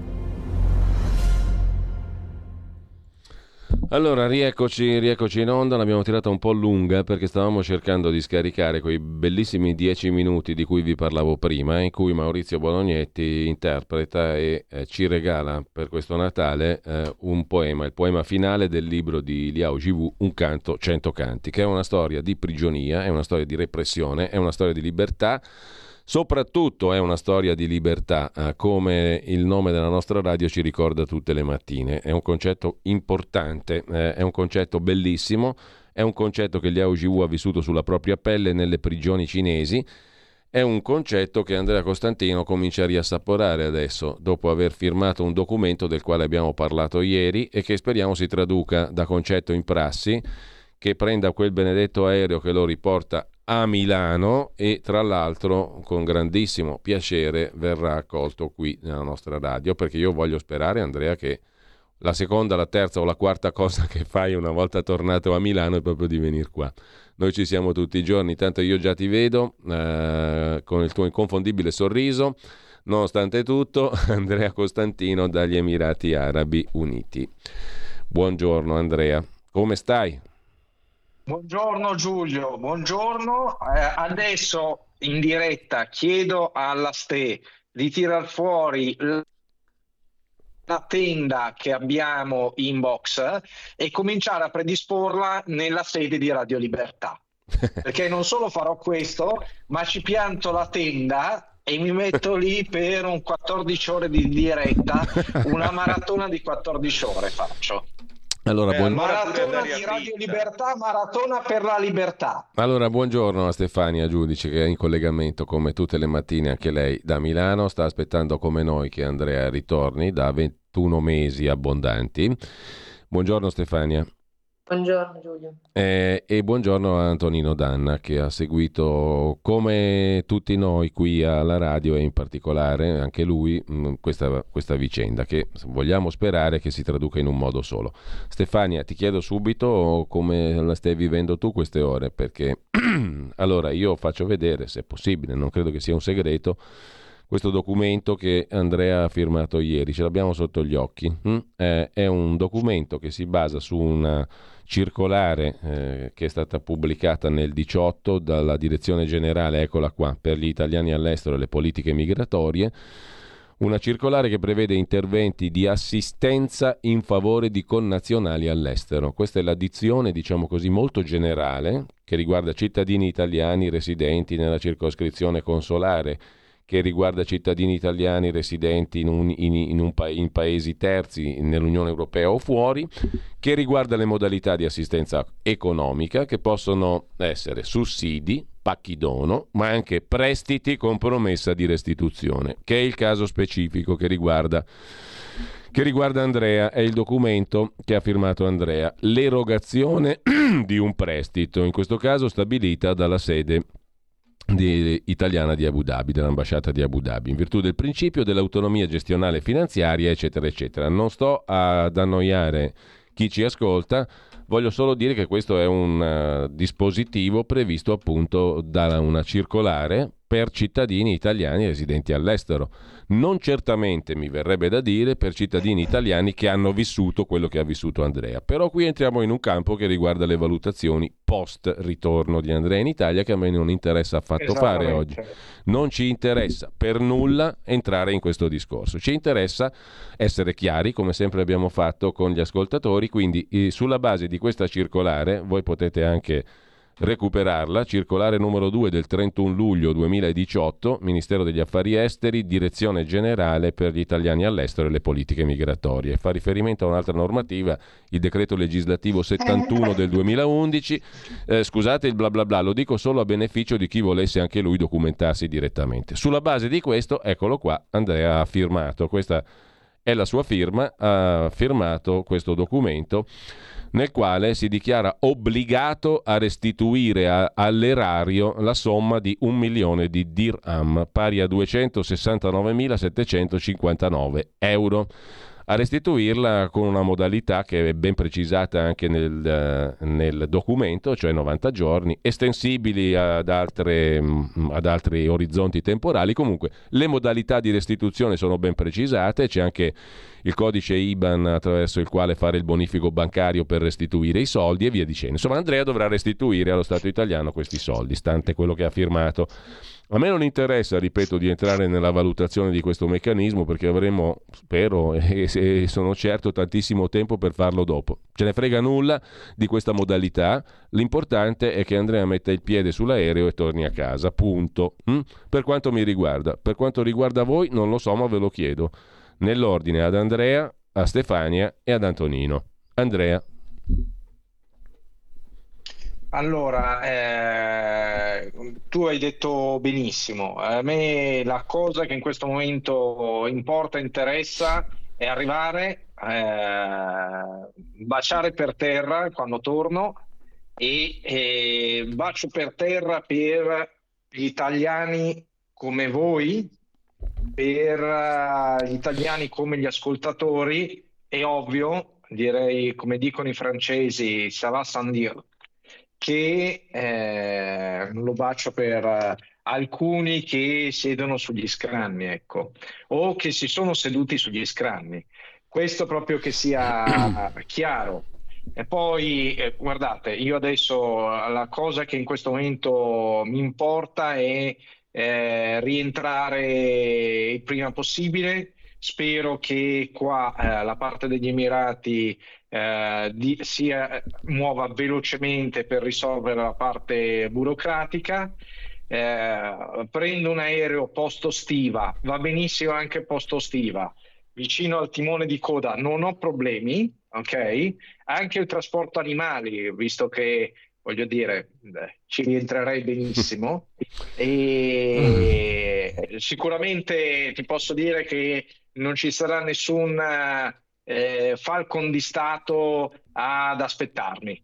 Eh, pagherò il mio biglietto e no perché tra, tra le altre cose tra le altre cose scusami eh, tra le altre cose devi pagarti anche il biglietto questo è fuori di dubbio mm, come è stato fuori sì. di dubbio che ti sei dovuto certo. pagare la notte in albergo dopo che ti hanno rilasciato da 15 mesi di carcere duro. Le notti in albergo. Le notti in albergo, eh, dopo il carcere duro, sì. no? dopo il carcere di massima sicurezza, gli sì. interventi medici, il cibo e via dicendo. Cioè, ti sei pagato e strapagato tutto, ti pagherai anche il ritorno, il biglietto aereo e il prestito che ti fa lo Stato italiano per soddisfare alle, po- alle condizioni poste, diciamo così no? nella famosa sentenza, o chiamiamola così per capirci, eh, la multa. La, chiamiamola anche quella così per capirci. Eh, questo è, è, un dato di fatto. Quello che ti chiedo è, mm, è successo qualcosa di rilevante dalla firma di ieri di questo documento che abbiamo mostrato prima, cioè la tua adesione al prestito per tornare a casa?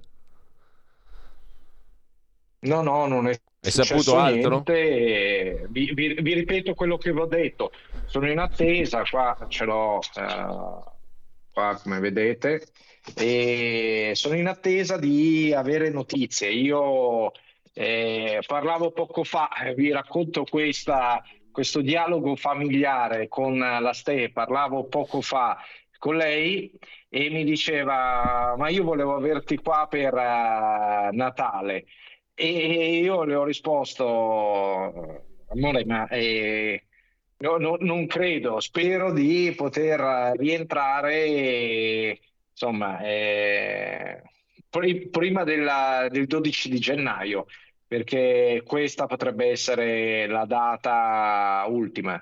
Adesso sono qua e e aspetto, e aspetto. La cosa che apprezzo che tu abbia detto è che sia mm. chiaro che eh, io mi sto pagando eh, tutto nonostante mi abbiano portato via tutto e non per colpa mia e hanno scritto che era per colpa dello Stato e nel momento in cui hanno eh, comunque accettato questa cosa hanno voluto essere sicuri che fosse lo Stato a pagare a darmi le cose, altrimenti non avrebbero accettato. Guarda, c'è già chi scrive. Questo è il punto. C'è già chi Però... scrive. Sì, no, prego, prego, scusami, sì. Andrea. No, no, concludi.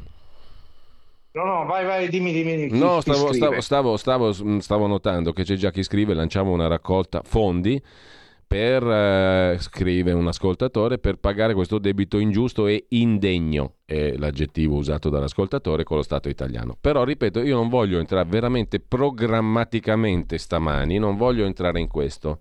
Perché ciascuno ha la sua testa, ha il suo cervello, ciascuno di chi ci ascolta sta già facendo i suoi ragionamenti, li abbiamo fatti anche noi, quindi è inutile che li spendiamo in questa fase. In questa fase c'è una sola cosa da fare, orientare tutte le energie a un obiettivo solo, che è chiaro, lampante e basta. C'è solo quello. Dopodiché abbiamo tutto il tempo per tornare con la tua tenda piazzata qua, abbiamo tutto il tempo per fare tutti i ragionamenti del mondo. Che sono già, che sono già in corso, sì. perché chiunque Guardate, ci ascolta li sta io, già facendo. Lo dico, lo dico a te, lo dico a, agli ascoltatori e al co-conduttore Antonino, eh, la cosa che in questo momento io sto eh, puntando è atterrare a Milano, Malpensa, Milano, Linate e questa è la cosa che eh, mi interessa e basta, poi da lì eh, devo ricominciare perché comunque sia eh, mi hanno portato via tutto. Quindi eh, in questo momento la mia cosa è devo rientrare, cioè nel senso io devo, devo, devo, devo tornare ad essere libero, cioè non, non, non, ce la si fa più. Stefania, ecco, Stefania, più Stefania, Stefania Antonino. Stefania. Dimmi la tua semplicemente. Non, non ti faccio domande, dimmi la tua, punto. Mm, diciamo che relativamente al documento parla solo, c'è già scritto quello che discenderà da questo. Eh, avremo tempo per fare tutte le valutazioni e non solo e eh, io sono una donna, una madre, una compagna, uso un termine elegante se non userei un altro, molto molto molto arrabbiata. E ho detto tutto. Antonino.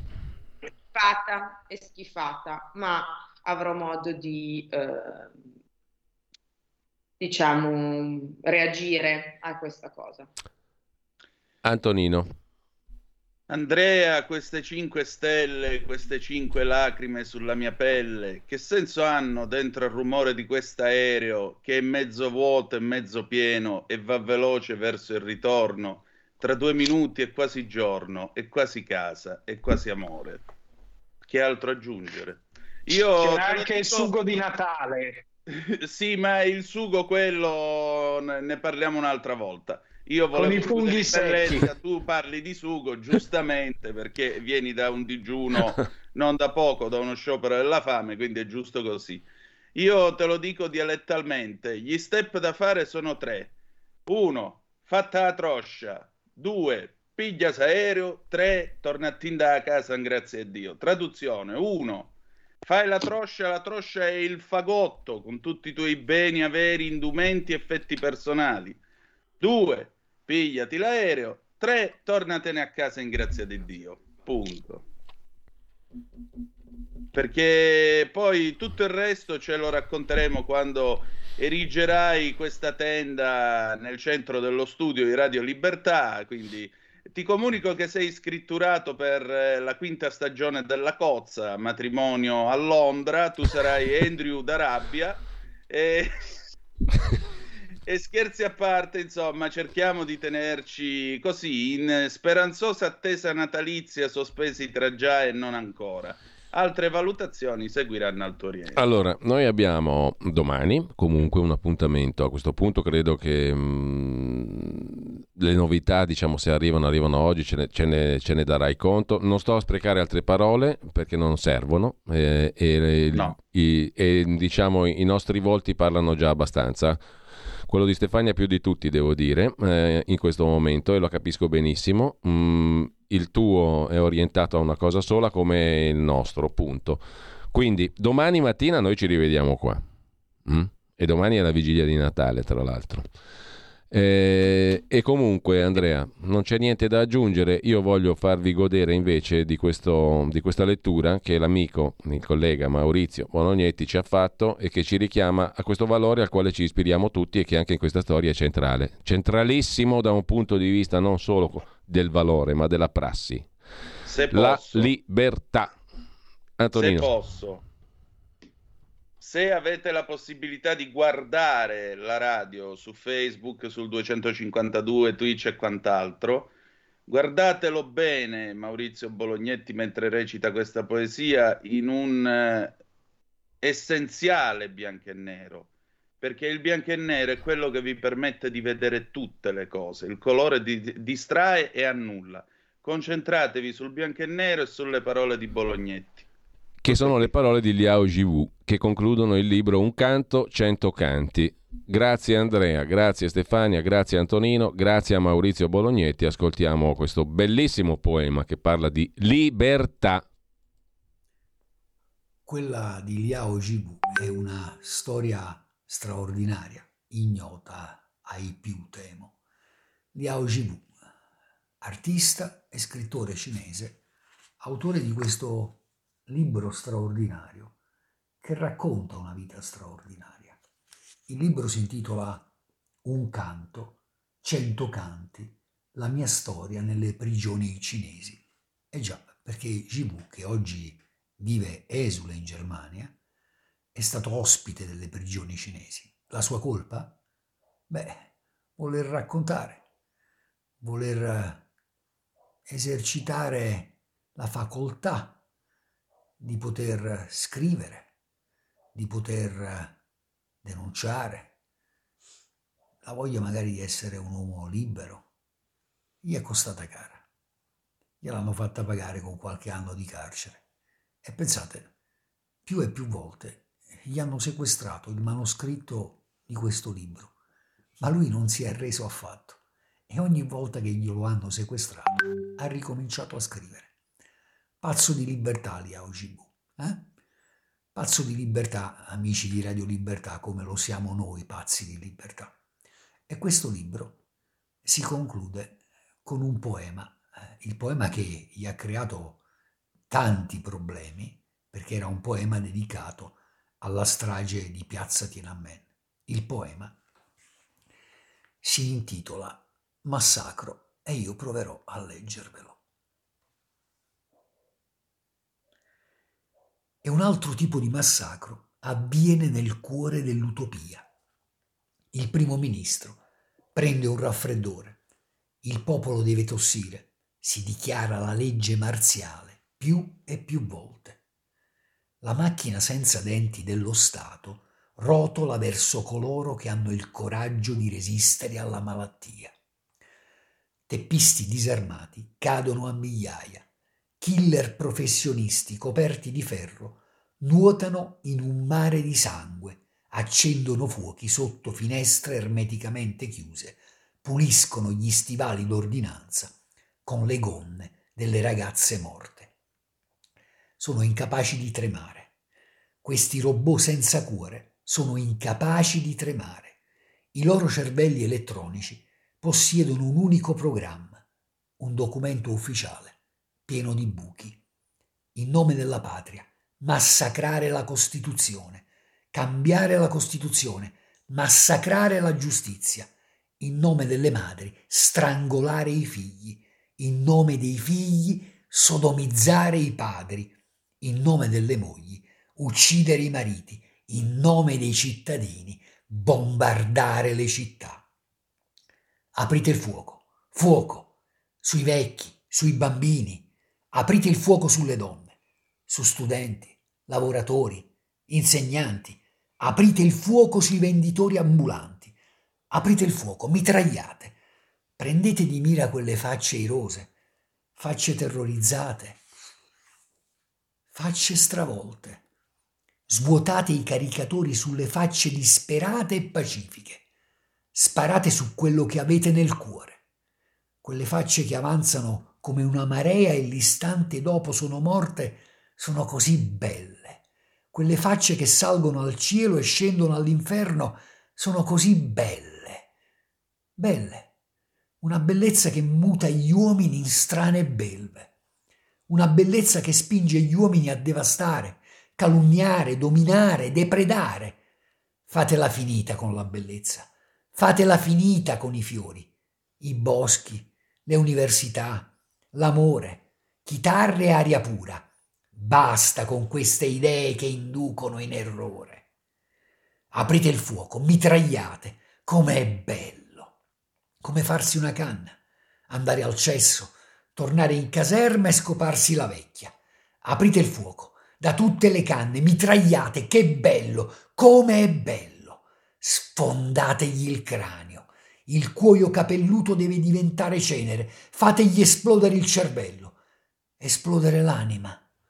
Che schizzino sul cavalcavia, la portineria, i parapetti, schizzino sulla strada, schizzino verso il cielo dove diventeranno stelle, stelle in fuga, stelle con due gambe umane.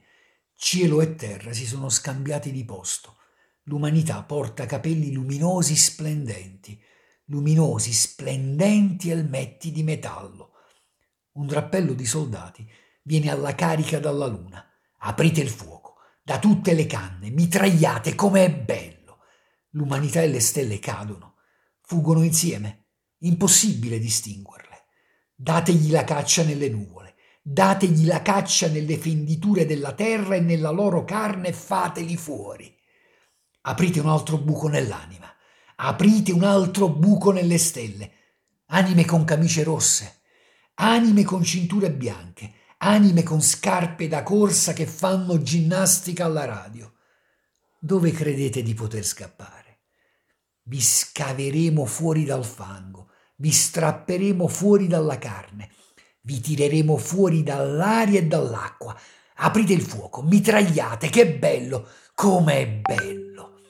Il massacro avviene in tre mondi, sulle ali degli uccelli, nella pancia dei pesci, nella polvere sottile, in innumerevoli organismi viventi.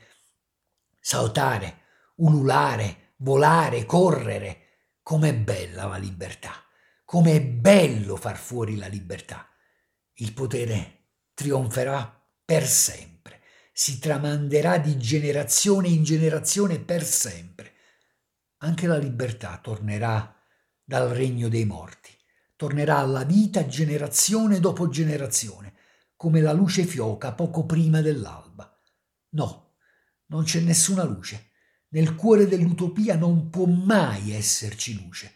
I nostri cuori sono neri come la pece, neri e incandescenti, come inceneritori di cadaveri, una traccia dei fantasmi dei morti bruciati. Noi esistiamo il governo che ci domina esiste. La luce del giorno giunge in fretta. Come è bello. I macellai continuano a sbraitare. Bambini, bambini, i vostri corpi tutti freddi. Bambini, le vostre mani che afferrano pietre. Andiamo a casa. Fratelli e sorelle, i vostri corpi sparsi come rifiuti sulla terra. Andiamo a casa. Camminiamo senza far rumore. Camminiamo un metro sopra la terra. Sempre avanti, deve esserci un posto per riposare. Deve esserci un posto dove non si sentono spari ed esplosioni. Abbiamo così voglia di nasconderci in un filo d'erba, in una foglia.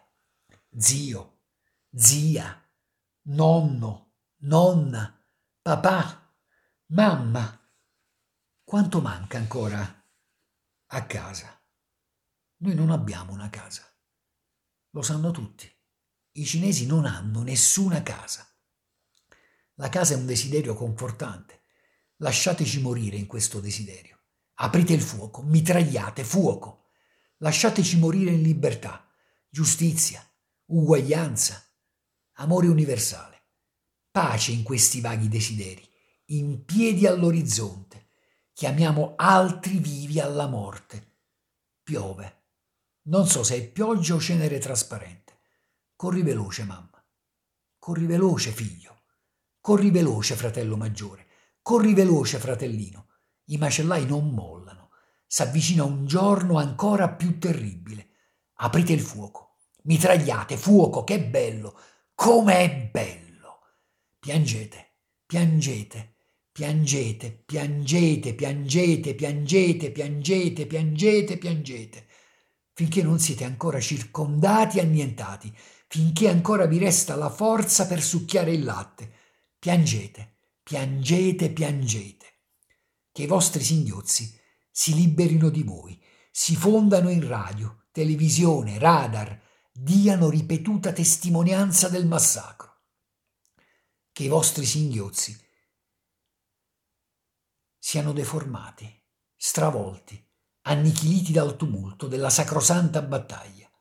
I macellai vengono dall'est della città, dall'ovest della città, dal sud e dal nord della città elmi di metallo brillano alla luce. Stanno cantando. Putrida, soffocante estate. Persone e fantasmi cantano. Non andate ad est, non andate ad ovest, non andate a sud né a nord. Siamo in piena luce, ma tutti sono ciechi. Siamo in una grande strada, ma nessuno sa camminare. Siamo in mezzo al fracasso, ma tutti sono muti. Abbiamo caldo e sete ma nessuno vuole bere. Gente che non capisce niente dei tempi, gente nella calamità, gente che complotta per abbattere il sole. Potete solo piangere. State ancora piangendo. Piangete, piangete, piangete, piangete. Piangete, piangete, piangete. Siamo stati soffocati a morte, bruciati a morte, tutto il vostro corpo è in fiamme. Eppure piangete. Salite sul palco e recitate una farsa, venite fatti spilare davanti alla folla per, per le strade, eppure piangete. I vostri occhi esplodono, bruciano la folla che vi circonda, eppure voi piangete. Offrite una taglia su voi stessi, vi scoprite, dite che avete avuto torto. Quest'epoca maledetta è tutta sbagliata, eppure piangete. Siete schiacciati e diventate una polpetta. Piangete da polpetta siete calpestati e diventate carne macinata. Piangete. Un cane lecca la carne macinata. Piangete nella pancia di un cane. Piangete, piangete, piangete. In questo massacro, senza precedenti nella storia, solo la progenie dei cani può sopravvivere. Liao Ji-Wu, un canto, cento canti, era la voce e la faccia, il volto di Maurizio Bolognetti e eh, la strage di Piazza Tiananmen era ricordata in questo poema che chiude il libro, il bellissimo libro di Liao Ji-Wu e che ci dice una cosa sola, gliel'hanno sequestrato cento volte in galera e questo libro è uscito e rimane un capolavoro assoluto e un inno alla libertà non aggiungo nient'altro perché non c'è proprio nulla da aggiungere se non le nostre facce in questo momento, quella di Andrea, quella di Stefania, quella di Antonino, la mia. An- Andrea, l'ultima parola la lascio proprio a te, poi ci salutiamo veramente. Ci diamo appuntamento a domani mattina con questo spirito qua, che anche le più grandi tragedie però vedono mm, il, il trionfo di quella cosa bellissima che non si raggiunge mai pienamente, forse, ma che è la libertà e che vive sempre. Eh, non si raggiunge mai la, la libertà di, di, pensiero e la libertà di emozioni, questa non si raggiunge mai. Però quella fisica, eh, io penso di poterla eh, raggiungere tra non molto. E di questo devo ringraziare anche il uh, direttore generale Luigi Maria Vignali perché mi ha permesso con questo documento di pensare di tornare a casa. Quindi, insomma, eh, grazie.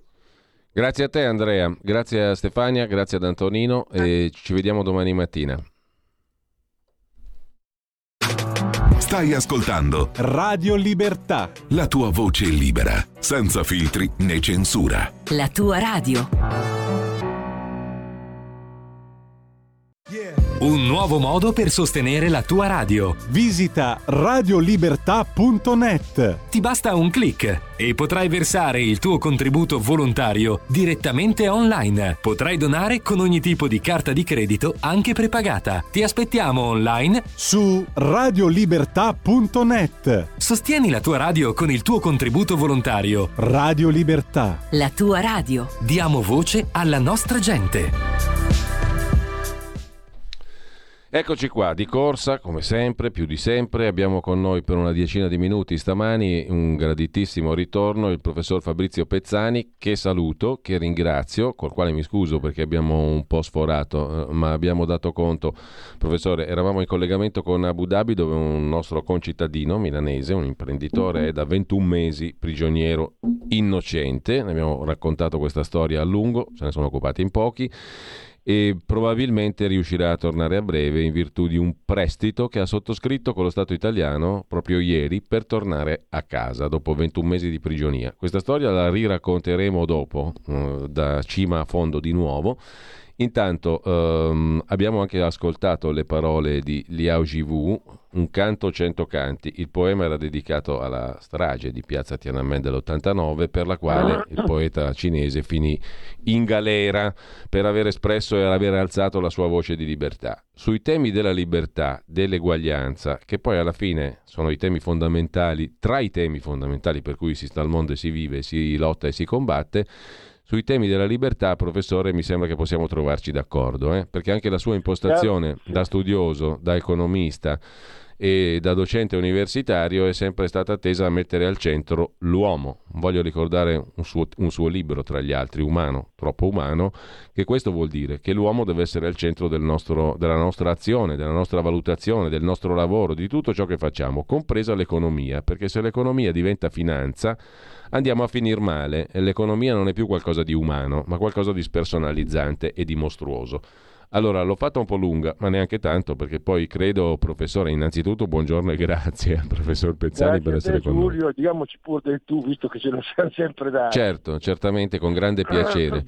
Stavo dicendo, professore, che tu hai sempre messo al centro della tua attenzione questo concetto no? di, di, di essere umano. È l'essere umano che deve essere il protagonista anche del mondo finanziario, anche delle azioni economiche e quindi anche delle azioni politiche.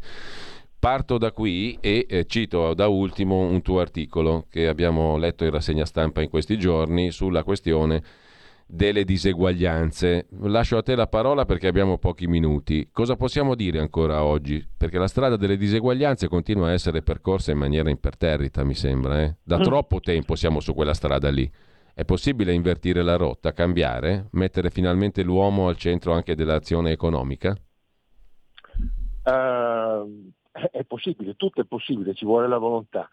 Eh, e credo che sia importante per capire eh, come mai siamo arrivati a questo punto, no? e la gente forse con un esempio sarà più facile capire.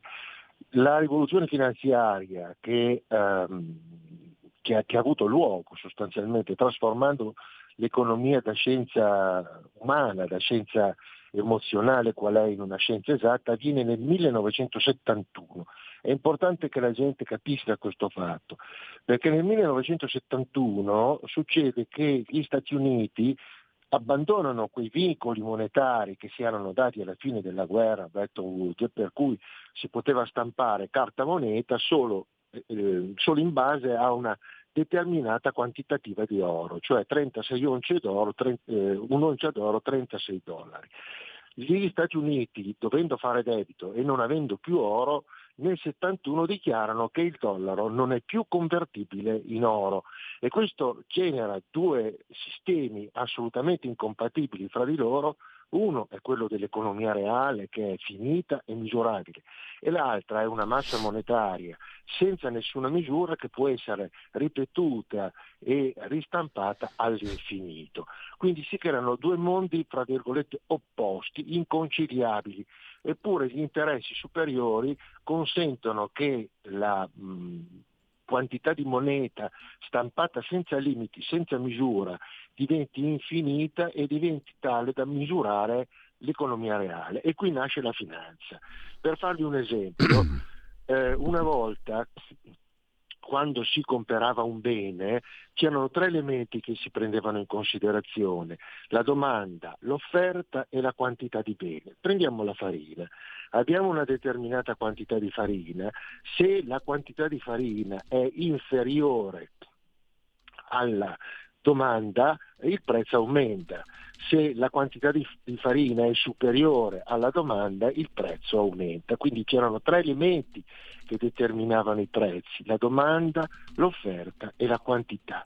Oggi questi tre elementi sono ininfluenti perché i prezzi delle materie prime che vedete voi sono indipendenti dalle quantità reali, tant'è che un quintale di farina può variare oggi nello stesso giorno più volte da 100 dollari, 200 dollari, 250 dollari, 300 dollari, 150 dollari al quintale. Quindi che cosa succede? Abbiamo due mondi paralleli e i prezzi che voi vedete sostanzialmente sono determinati da scommesse infinite di persone che eh, tengono in mano quella quantità di farina pochi secondi per poi rivenderla, insomma. No? Quindi noi abbiamo creato un mondo finanziario, l'economia non è più quella che si studia ed è diventata una scienza esatta, insomma. No? Che cosa ha generato questa situazione? La finanza eh, senza nessun controllo, perché questa è la verità, ha generato una disparità crescente di ricchezza, per cui a partire dal 71 sino al 71 il quintile più povero negli Stati Uniti cresceva in proporzione di più del quintile più ricco. A partire dal 71 succede esattamente il contrario. A partire dal 71 il mondo cambia, aumentano le disuguaglianze, aumentano le conflittualità, quindi ci troviamo in una società non più, come diceva il latino, alleanza, ma in una guerra di tutti contro tutti. Quindi è una crisi culturale, una crisi morale. Quando noi diciamo che dobbiamo rimettere al centro l'uomo, eh, significa che oggi l'uomo non è più sì. al centro, perché la finalità dell'uomo è la massimizzazione del risultato personale, per cui la gente non guadagna per vivere, ma vive per guadagnare. E sono due cose diverse, perché a questo punto la vita è un mezzo di ricchezza che può essere venduto, sfruttato, e questo lo vediamo nei comportamenti purtroppo dannosi dei, degli adolescenti. Che cosa è successo? Che questo travaso di ricchezza ha favorito una progressiva concentrazione di ricchezza che non ha precedenti nella storia dell'uomo. Mm. Per cui se noi andiamo a vedere negli Stati Uniti, ma al mondo è la stessa cosa, in Inghilterra le cinque famiglie più ricche d'Inghilterra hanno la ricchezza pari al 30% delle famiglie inglesi, così in tutto il mondo. Se andiamo a vedere negli Stati Uniti, il, dal, dal 71 all'89, l'89 è una data importante, perché cade il muro di Berlino, quindi cadono gli oppositori e i vincitori si considerano autorizzati a eh, imporre le loro regole e la finanza a tutto il mondo. Tant'è che a partire dal 1990 tutti i premi Nobel saranno contrassegnati e saranno assegnati alla finanza, non ultimo quelli di quest'anno, che sono stati affidati a tre della finanza, tra cui Bernanke, che è stato governatore della Fed e nel 2008 ha salvato le cinque banche con 8 mila miliardi sulle spalle degli americani, in realtà creando un grande problema, come diceva Guido Rossi, perché salvando le tre banche, perché troppo grandi per fallire, ha fatto saltare tutti i meccanismi di controllo del monopolio, controllo dell'antitrust, eccetera. Quindi oggi noi ci troviamo di fronte a una situazione per certi aspetti irri- irri- irrisolvibile se non mettiamo dei limiti alla finanza, se non mettiamo dei limiti a una finanza che viene usata come arma non convenzionale da guerra. Quindi io voglio attaccare l'Italia, attacco l'Italia con delle continue manipolazioni di dati, compro e vendo i buoni del tesoro, li vendo, li faccio scendere, poi li ricompro, li faccio scendere, poi li ricompro, eccetera. E quindi questa finanza viene usata tant'è che con la Russia vengono usate le sanzioni sostanzialmente. No? Quindi che cosa è successo? È successo che questo accumulo non controllato volutamente di ricchezza si è concentrato in una strettissima elite. Parliamo di 700-750 miliardari americani, l'1% che possiede il 27% della ricchezza eh, americana, mentre il quintile più povero è, eh, è, quello dei, dei disperati sostanzialmente. Che cosa succede? Mm. Che attraverso una concentrazione di ricchezza si dà luogo a quella che si definisce una plutocrazia, cioè a un governo esercitato da persone estremamente ricche. E questo è un, un, un problema perché viene meno il concetto di democrazia. Che cosa vuol dire? Che se eh, 750 persone, un migliaio di persone, eh, Noam Chomsky definisce un Senato virtuale, no? un Senato che decide in funzione degli interessi propri del Senato, ma non in funzione degli interessi del bene comune del Paese, tant'è che l'80% degli americani non sono rappresentati né al Congresso né al Senato. Quindi che cosa succede? Che questa, questa minoranza elitaria è in grado di fare delle scelte, quindi di mettere per esempio tutti gli uomini eh, legati o comunque vicini a questo complesso che a suo tempo eh, il presidente Eisenhower, quando abbandonò il secondo incarico, il secondo mandato di presidente nel 71, a reti unificate fece un discorso di chiusura, di saluto alla popolazione americana dicendo fate attenzione, fate attenzione perché il complesso che lui definiva militare, eh, industriale, politico e congressuale è un complesso estremamente pericoloso perché può uccidere la democrazia. Cioè in sostanza questo complesso, e, e, non è una lobby, è un complesso sostanzialmente, può essere orientato a decidere, a prendere decisioni di politica estera, di politica interna e di politica estera.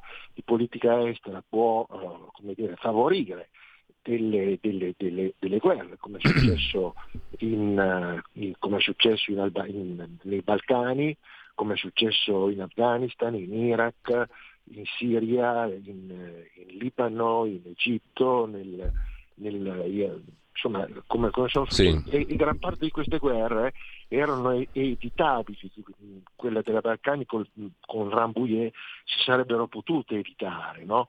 E c'è un, un, dramma veramente sotto questa, questo fatto, che queste disperate morti che si verificano, come diceva la segretaria di Stato Madeleine Albright, nel Kosovo quando le chiedevano danni collaterali danni collaterali quindi tutti questi centinaia di persone che muoiono sono danni collaterali allora professore no? eh... gli interessi dominanti sono danni collaterali il dramma qual è?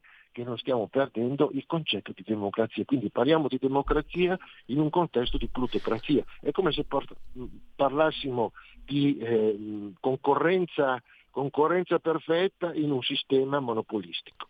Professore, dobbiamo tornarci sopra su questi temi perché ehm, faranno parte, credo, anche del, del, dibattito sul cambiamento reale o, o, no che stiamo vivendo, che dovremmo vivere e, sul, e, l'anno prossimo ci torniamo sopra. Io ricordo che questo articolo è stato pubblicato anche sul sussidiario.net Professore, siamo di corsa e su Italia Oggi. Siamo, siamo stra di corsa, io faccio in tempo ad augurarti di cuore buon Natale e, e ti strappo la promessa di tornare qui alla radio. Sì, io faccio, ne approfitto per fare gli auguri a tutti gli ascoltatori, augurando veramente di, di, essere, di essere, più attenti agli altri, di re- reimparare a volersi bene e soprattutto di non credere a tutto quello che si legge. Grazie a Fabrizio Pezzani Ciao. che avremo di nuovo con noi. Grazie mille professore. Ciao. Tutte le domeniche, dalle 8 alle 10, la rassegna stampa del giorno e alcuni dei fatti principali della settimana che si è appena conclusa, con ospiti e telefonate in diretta. La domenica mattina non perdere contatto con la realtà su Radio Libertà, senza filtri né censure.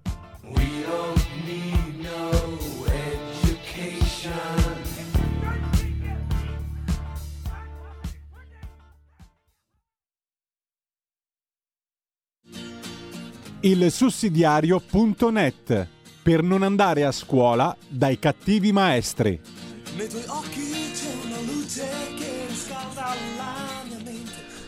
Benvenuto e buongiorno in corsa ad Alessandro Cappello, coordinatore editoriale del sussidiario.net. Abbiamo appena ascoltato uno degli illustri collaboratori della testata, ovvero il professor Fabrizio Pezzani. Ce ne sono tanti. Intanto mi scuso con te Alessandro per il ritardo, questa mattina siamo veramente di corsa, abbiamo messo troppo fuoco sulla nostra brace eh, e intanto grazie ad Alessandro Cappello per essere con noi.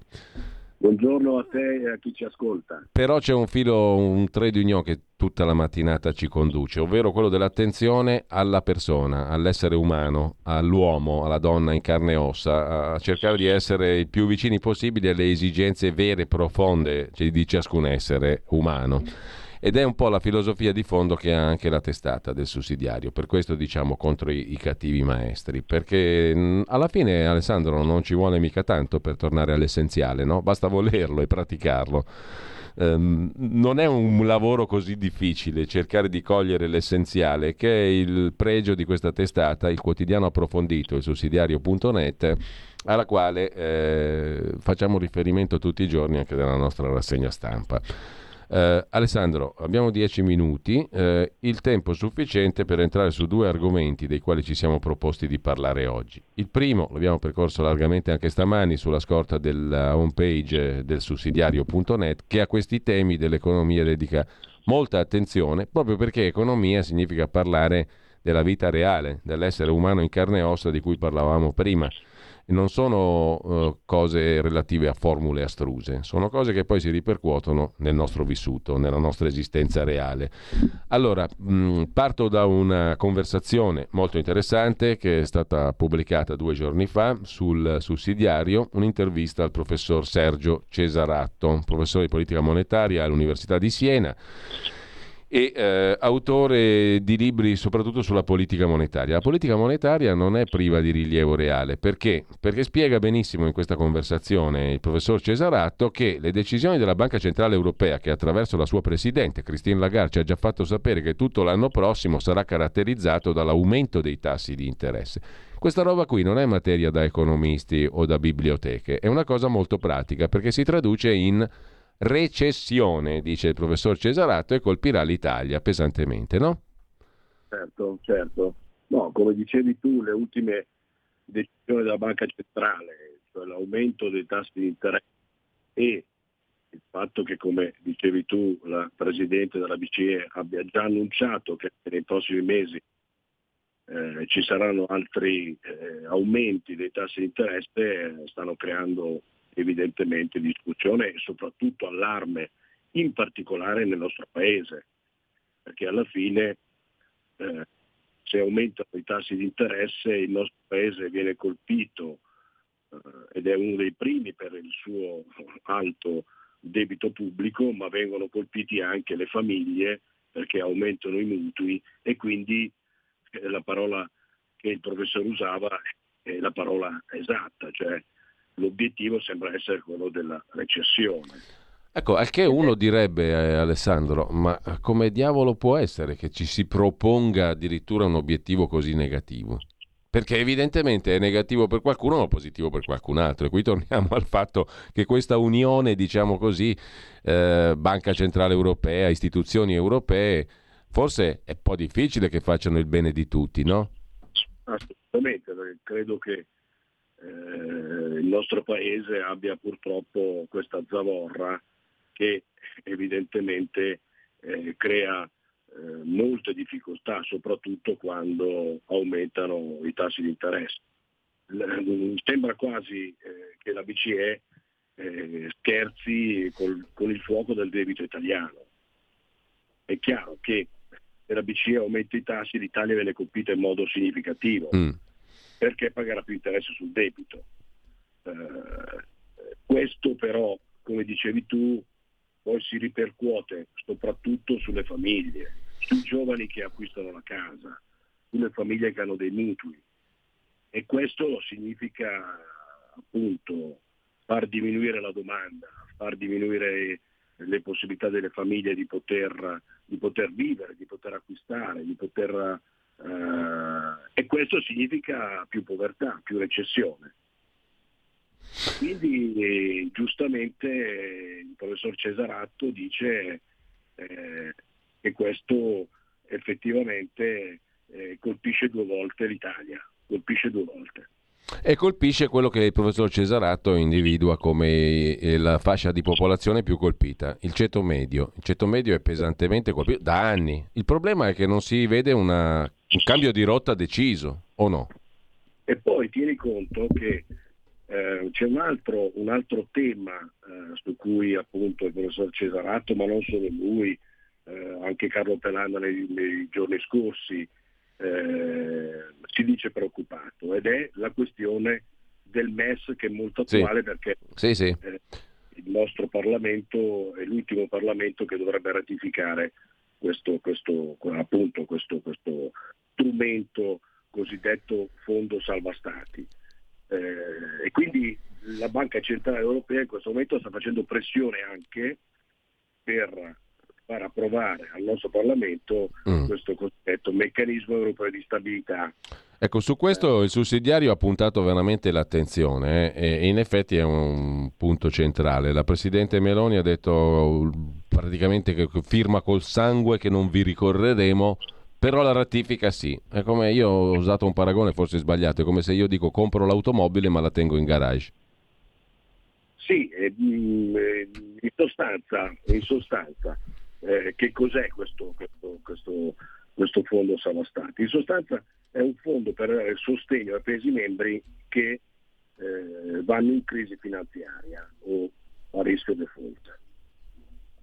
Quindi ricordia- ricordiamo che il MES eh, è stato creato durante la crisi della zona euro sulla base del fondo di stabilità finanziaria creato nel 2010 per la Grecia, se ti ricordi la grande crisi sì, della, sì tra il 2010 e il 2015 sono stati salvati dal default, dalla crisi, finanziaria, cinque paesi, Grecia, Irlanda, Portogallo, Spagna e Cipro. Ma il problema è in cambio degli aiuti finanziari agli stati, cosa, loro cosa devono fare? Quali sono gli impegni? Gli stati devono sottostare a una serie di impegni di riforme e di ristrutturazione del debito sotto il controllo della cosiddetta Troica, che è formata dalla Commissione europea, dalla Banca Centrale Europea e il Fondo Monetario Internazionale.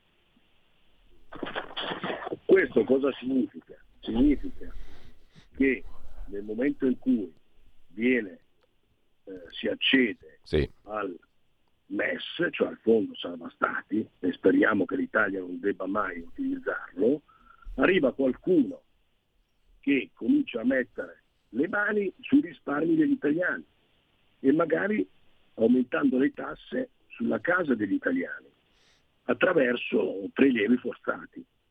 Questo è un grande pericolo. Perché è un grande pericolo? Perché il nostro Paese ha, a differenza per esempio dei, dei, dei popoli nordici, un grande risparmio. Certo.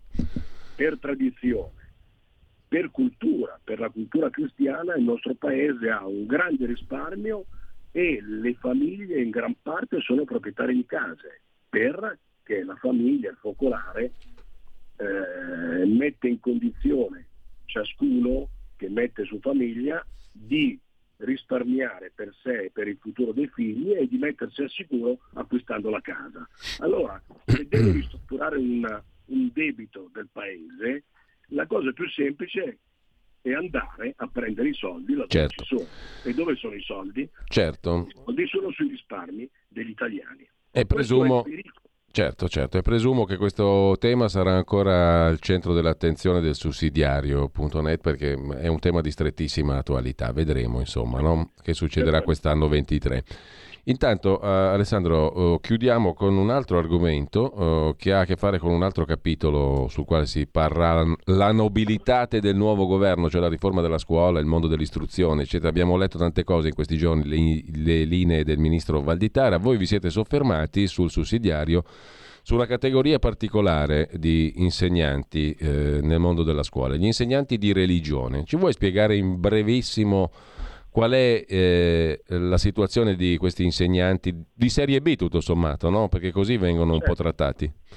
Ma guarda, intanto devo ringraziare il professor Nicola Incampo che eh, ha fatto questo servizio giornalistico che mette a fuoco questa ingiustizia dei professori di religione. E visto che siamo in un periodo natalizio, mi piace spezzare una lancia a favore di, di tutti i docenti di religione, delle scuole statali e anche delle scuole paritarie. Perché è anche attraverso la loro dedizione e professionalità se nelle scuole si tiene viva la tradizione culturale cattolica e si costruisce al contempo uno spazio di dialogo, anche per chi professa altre religioni, ma che trova in quest'ora settimanale in classe una grande opportunità per crescere imparando anche a convivere pacificamente, accettando anche le differenze. Ma spezzare la lancia perché? Perché questi docenti mm. di religione aspettano ormai da circa vent'anni che si faccia il secondo concorso per, riservato. Vent'anni, vent'anni. Vent'anni, guarda, è stato il primo concorso per insegnanti di religione, è stato esattamente nel 2004 con il ministro La Gelmini. Siamo nel 2022, quindi sono passati 18 anni. Quindi, e, eh, quindi nel nostro paese di fatto si può essere dipendenti dello Stato da circa 20 anni ed essere precari, mentre per tutti gli altri docenti eh, negli anni sono state prese misure sì. per l'emissione in ruolo. Ecco, appunto, come dicevi tu, sembrano essere eh, gli insegnanti di religione sembrano essere figli di Dio minore o docenti di serie B. In realtà l'insegnamento della religione ad oggi è un'ora curriculare e cioè una disciplina vera e propria che si avvale tra l'altro di docenti sempre più preparati e attenti anche alla vita dei ragazzi e come dicevi tu ad ogni singolo ragazzo. Certo. Quindi se si parla appunto di diritti dei lavoratori, allora è un diritto per questi lavoratori veder riconosciuto il loro servizio e di essere assunti.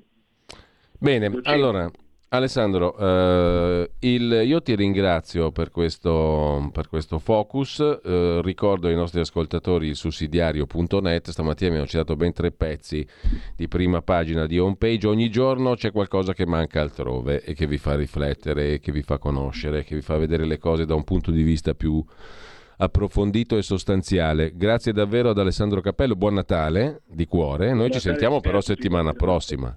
Eh? Ci sentiamo, ci sentiamo, comunque settimana prossima, Alessandro. Va bene. Grazie ancora, un abbraccio, un saluto ad Alessandro Cappello. E tra poco non perdetevela perché c'è una puntata che a definirla straordinaria è poco, non ci arriveremo, no? non basta, l'aggettivo non è sufficiente perché c'è già un non, non, dico niente, non perdetevi questa straordinaria puntata di Orizzonti Verticali tra pochissimo con Alessandro Panza in studio, ma con tanti, ma tanti, ma tanti, ma tanti ospiti, ma tanti ospiti. Avete ascoltato la rassegna stampa.